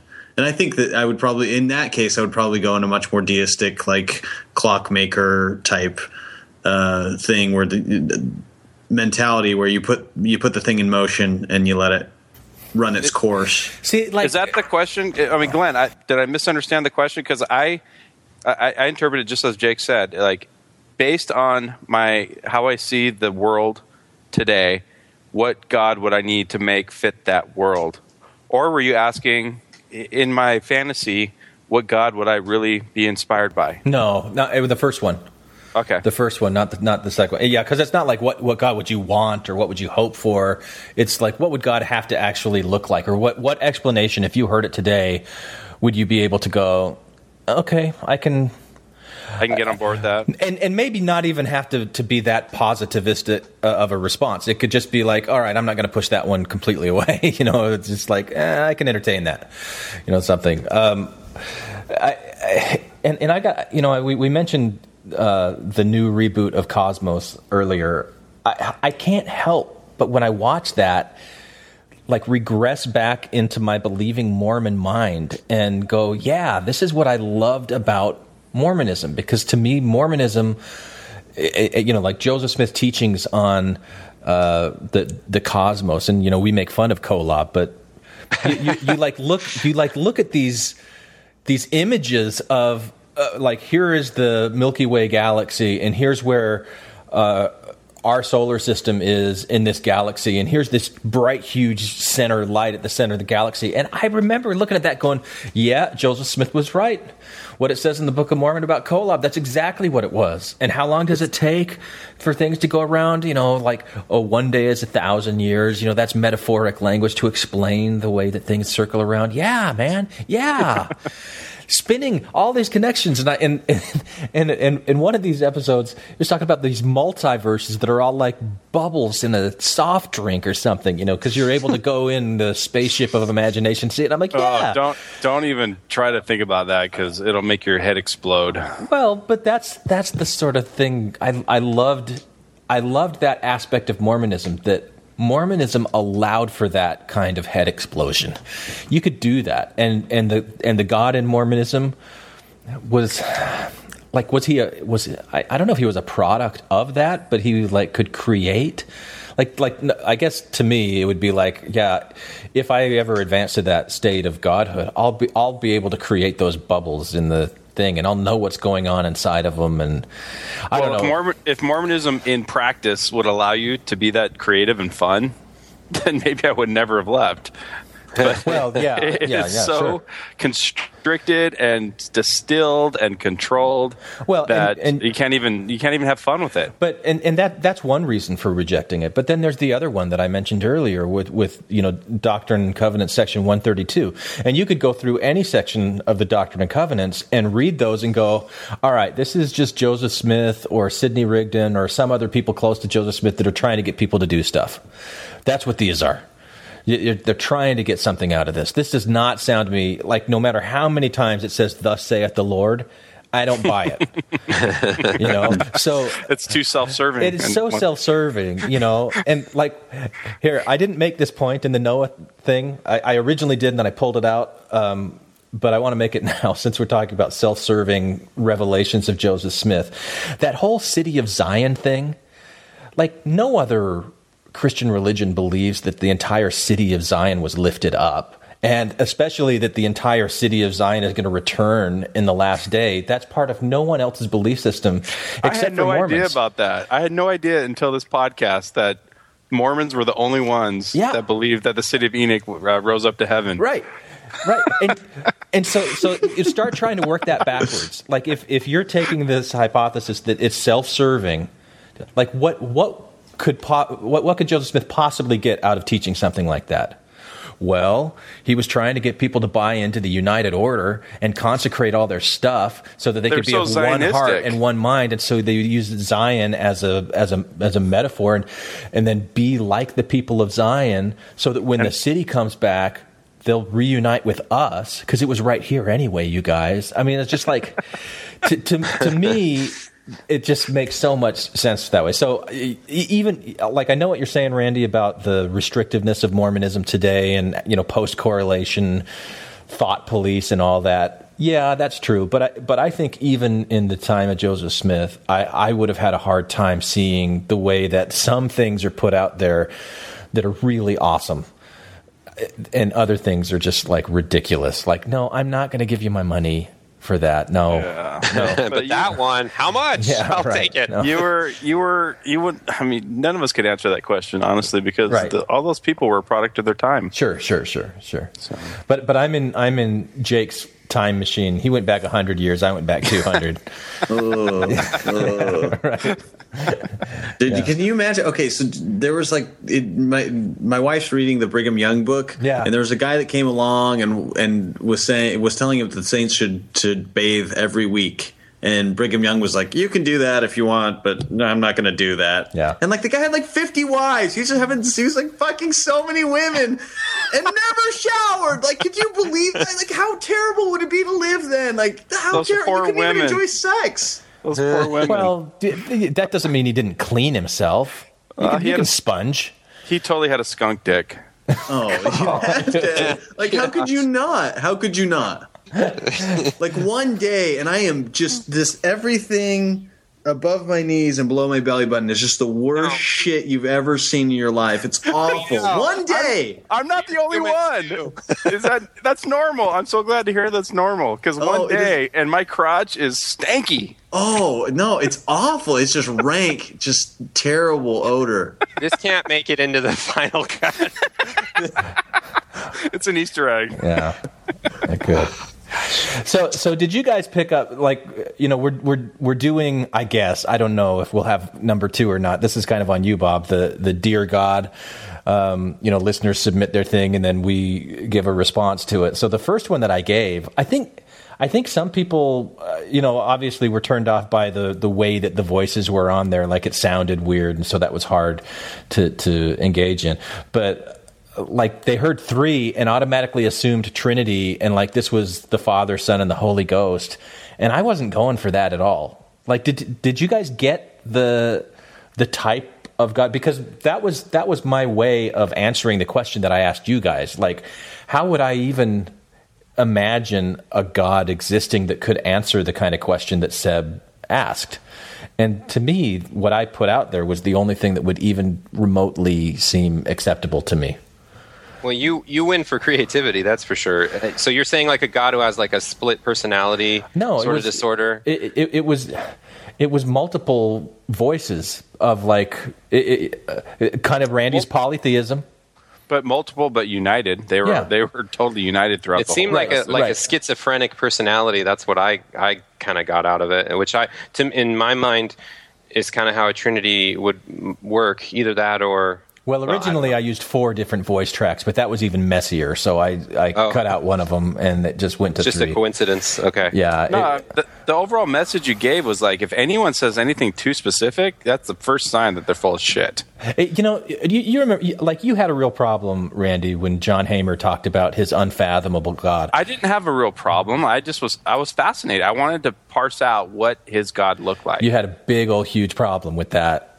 I remember. what do you it. mean? What do you mean I have remember a problem with it? A- Bob anyway. had, Bob's the one that had a problem with it. Okay, all right, all right, all right. But but to me, it's that unfathomable God that that I was trying to think of. That there isn't any anything that.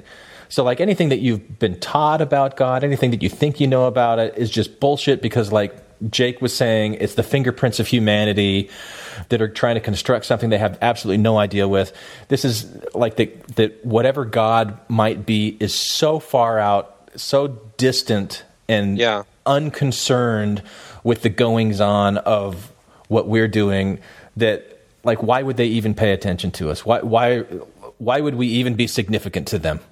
I think John Hamer's God was a little more personal than that. Well, John Hamer's God was like there was a river of inspiration that you could tap into, but like, a, but but it's also a, a really unfathomable God. Like it, it right, it, and which might be a Dan Witherspoon God too. I don't know that Uh-oh. it doesn't make any sense to try and define him because you can't. Even calling him a him, you can't. but this reminds me. I, I just want to say, uh, Jake, I, I like the way you answered that question, um, despite having shat all over your answer. Now that I think about it, but um, fingerprints of humanity, I like that. Well, actually, that that was Glenn who said that that particular phrase. That was Glenn's restatement of Yeah, uh, that was Jake's position.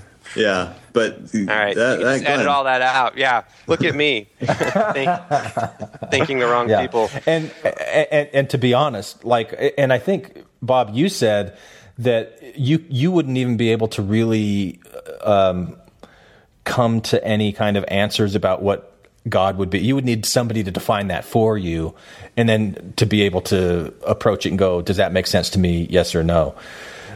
This, right, this and then is like the- probably re- reject it fifty times in yeah, a row. right, right, right, or, or, or before whatever. they get it right. Yeah. But but this is this was Krista the psychic's explanation of God. Like that's what I was doing in the Dear God thing. The that that God is like this nirvana kind of thing. It's like this this energy of multiple ascended souls that just join when they're ready, you know. But everybody else is. Uh, but that that makes the most sense of any kind of God that there could possibly be out there. Yeah, I think I got angry about the Krista thing because I misunderstood. I guess you you corrected me the last time we talked. I thought she was channeling Brigham Young and Joseph Smith, and every conclusion that she came up with with what I thought was Brigham Young's spirit and Joseph Smith's spirit was like a postmodern uh, morality that was no way that based on their quotes. Right, that they would have uh, thought would that thing or said those things. Exactly. Well, th- So- there was enough of that when she channeled Emma Smith that you kind of scratch your head anyway. But but still, as as far as being like a a conversation and having ideas to think about, um, you know that that's where that kind of came from for me. Where I thought, well, if there is, because I was already at a point where I thought, if there's any kind of God, it's got to be a really distant distant God. But you know, is there life after this? I don't know. I, I, I don't even know what that would be like. But I'm, I'm, You seem to be the most comfortable with uh, with uh, the eternal dial tone. Yeah, yeah, with with total oblivion. Sure. Oh yeah, yeah, yeah. I don't care. Well, that's, like, that's so. I know. I that I you're- Because it you're would be so peaceful. Full of shit, man. You are so. Full. it would be peaceful. it would be absolutely peaceful. Glenn, Glenn, the thing is, like anyone who's listened to this podcast at all knows that, like, Glenn, you love being you, and just the idea that like you would just slip into oblivion and never exist again, and the the idea that you are okay with that and that doesn't bother you at all. Because like, I've got the podcast as my legacy. That's your immortality. I, I, I don't know. I, like, but I, I think you're wrong though, Jake. I mean, I just to like close my eyes and go to sleep and be like, that's it. I'd be fine with that. But, but, uh, and and again, I'm saying I don't know what the afterlife. If there's an afterlife or anything, but I want to go back to Cosmos because he talked about that we are all, we are all stardust. I think was the you know like the, the the song lyric or something, but he used that that that we're made out of the same material that everything in the universe is. Well, I think what's more profound is that we are the universe. Yeah. Con- contemplating the universe. Right, right. yeah, That's that's profound. And my brother has has talked to me because like okay, so Brian Dalton when we were at that uh, right that lunch, the thing that bothered him the most about becoming an atheist was that not that he wouldn't exist, but that Shakespeare, once the sun becomes a red giant and obliterates the earth, Shakespeare will never have existed. It wouldn't have mattered. It, it's over. Shakespeare is gone forever. And uh, and I told that to my brother, and then he told me about this philosophy about the river of time. And I don't, I haven't delved into it, and I don't know anything about it, so I can't really talk about it. But according to my brother, uh, according to this river, river of time philosophy, that Shakespeare has always existed and will always exist. And I need to, I need to, I need to look up this river of time thing. Well, but but I mean that's also but very Randy earth earth centric because how many Shakespeares are there uh, on these Yeah. billions of billions of world, and how many Shakespeares have there been in this on this earth that we just like they didn't they weren't there at the right place at the right time that Right. that you know we're able to continue like there that that level of brilliance is is Yeah. out there and if and if you know we're just this little teeny tiny speck in the universe and there's other specks like us out there there's going to be other Shakespeare and things but the the things that I like I genuinely wonder about and, and I, I put this in that dear God response you know like that when when we die we're repurposed like I don't know what that means but that if if uh, That's if from that there's, like movie. That's from that movie that you already. Uh, what the bleep do we excerpt in. know No, the the movie where you're like, oh, you you Earthlings, uh, you use only three percent of your brain. Oh, oh. on- Once you once you get beyond right that, then then defending your life Well, Daniel, Let me tell you what's going on. When you're born into this universe, you're in it for a long, long time. You have many different lifetimes. And after each lifetime, there's an examining period, which you're in now. You see, every second of every lifetime is always recorded. And as each one ends, we sort of look at it. Look at a few of the days, examine it. And then, if everybody agrees, you move forward. What do you mean, move forward? I mean, move forward, continue onward. The point of this whole thing is to keep getting smarter, to, to keep growing, to use as much of your brain as possible. For example, I use 48% of my brain. Do you know how much you use? 47? Three. I'm sorry? Three. I use 3% of my brain? Yes, don't worry about it. Everybody on Earth uses 3% of their brain. 3 to 5%. That's why they're there. Three? Three percent? Three percent? You mean nobody on Earth uses more than that? When you use more than 5% of your brain, you don't want to be on Earth, believe me.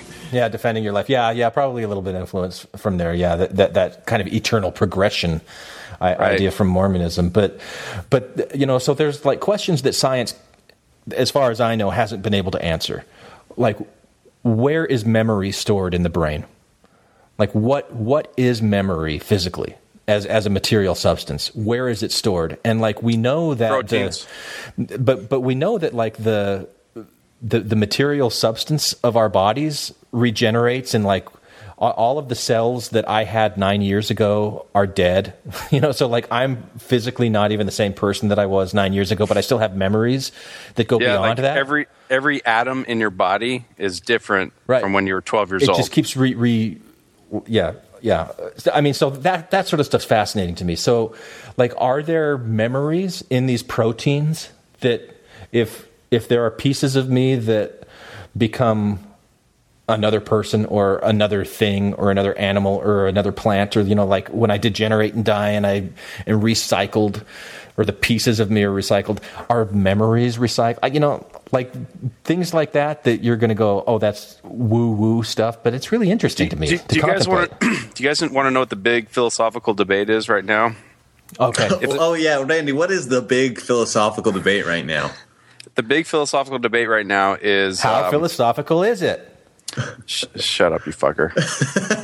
uh, okay, so say there was a transport machine that was invented, and it had, you know, because of uh, the way it transports you, it has to destroy every atom in your body, but it copies it, and then in in the the place that you need to be transported, because of the uh, the copy, the tech, uh, the information goes over to the second transporter, and it makes a, an exact copy of every atom in your body. Is that you? no there- that's that's seven going back to uh, battlestar galactica or six But is that you? Do you, are, do you have a problem with that? Do any of you have a problem with that? It, Well, I mean, it's similar to the if you talk about rolling out artificial intelligence as like a, another large idea, another kind of very futuristic idea, and that is uploading your consciousness to some sort of electronic yeah, medium. there's, there's a movie that's uh, what's that called? Uh, Transcendence. That's yeah, coming it's out coming about out that.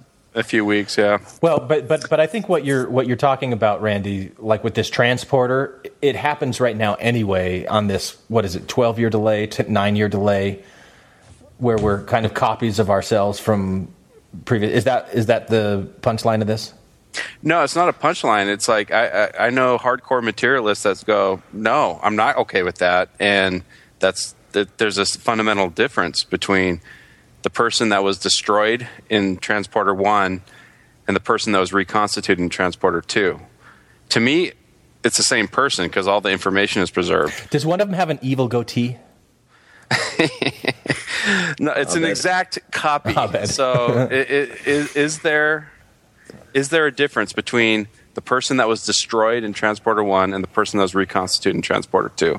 Is there any is there any overlap between the two existences, or is there and or a gap between the two existences, or is it no? It's simultaneous, instantaneous. One exists, then doesn't exist. The other one didn't exist, then exists. Yeah. Okay. in the same moment. But that I mean, that's the I Star fall in the Trek. camp- That's the Star fall in the Trek ca- Oh, thing, isn't it? Isn't it? Isn't that what happens in Star Trek? The transporter. Your Beam body up, is Scotty? Yeah, it's not there beamed? destroyed every time. It's just moved. Oh, I thought they I'm were. Not, I'm not a Trekkie, but uh, this transporter in this philosophical, you know, question is like you are every atom, uh, like every atom that is in transporter two is a different atom from transporter one. But to me, it's like what Glenn was talking about. When I was 12 years old, none of those atoms that were part of my body are part of my body now. And so all that matters is the information. And uh, but there's you know even atheists go there's there's some kind of essence there's something that's lost. It's a really fascinating debate to get into. Yeah. Yeah, and see that's that's the good stuff of atheism that we shouldn't forget that there's Good debate. stuff that we shouldn't forget about No, atheism. shit. There's probably All right. more to There's probably more good stuff than that. I'm just going to say there's probably more good stuff than that. Right. That's what I meant. Okay. This is the only good stuff. All Right, right. yeah. So I was just trying to point out that atheists disagree on things and don't have all the answers. Just because that straw man comes up time and again, even if I don't subscribe to it before you jump in, Randy. I'm just saying, I love how that story or that example you just gave is a good illustration of how there's discussion and debate and there isn't such a clear cut um, There's no understanding. yeah. All right, I'm ready to wrap up. I was just interested in Randy's brother with his river of time theory. Uh-huh. So, where does that fall? Where where where does that come on on the spectrum of there is no evidence for things like? There's nothing metaphysical about it, dude. It's it, it's all. This is Bob. What I say? I think he was talking to Jay. Actually, I heard. I don't know what happened there. I think he was talking to Space-time Jay. Continuum. Can you hear me? Right, that's the river of time. Jay's right always there. existed. No, the the river of time uh, is like string theory kind of. It, it- it's nothing metaphysical about it. Okay, But- so is there evidence for it or not? No, and, you know, it's just a you know philosophy. But it's still it, it's, It's a still something out there that okay, Yeah. cool. I think my brother was just trying to make me feel better because I was like, So, so people find value and and have discussions about all sorts of things that there are no evidence for, and that's a good example of one, right? um, yeah, but it doesn't. Um, doesn't make it real. it doesn't. It doesn't make it real. Uh, like the river of time, I don't. I don't. Well, that's cool. uh, that's fine. It doesn't have to yeah. be real. Yeah. Yeah. If it, if it keeps me from uh, all you know, if it, if it reduces my existential crises, that's a good thing. All right. That, that that's our new standard. okay. God is a concept by which we measure our pain. I'll say it again. Yes, I things I've never seen before. Behind closed doors, still an imagination with science. Not what teachers said to do. Anyone for the closing prayer? You've been listening to If and Stamp If and Stamp If and Stamp If and Stamp Say, please subscribe to us Please subscribe to us on iTunes on iTunes and give us feedback. and give us feedback. We like five stars We like five stars and go to Infants on Thrones. and go to Anthon's Throne. Infants on Thrones Yes! dot com. Dot com. That's our website. Please invite us because this is me and Daddy speaking. Please listen to us. Goodbye.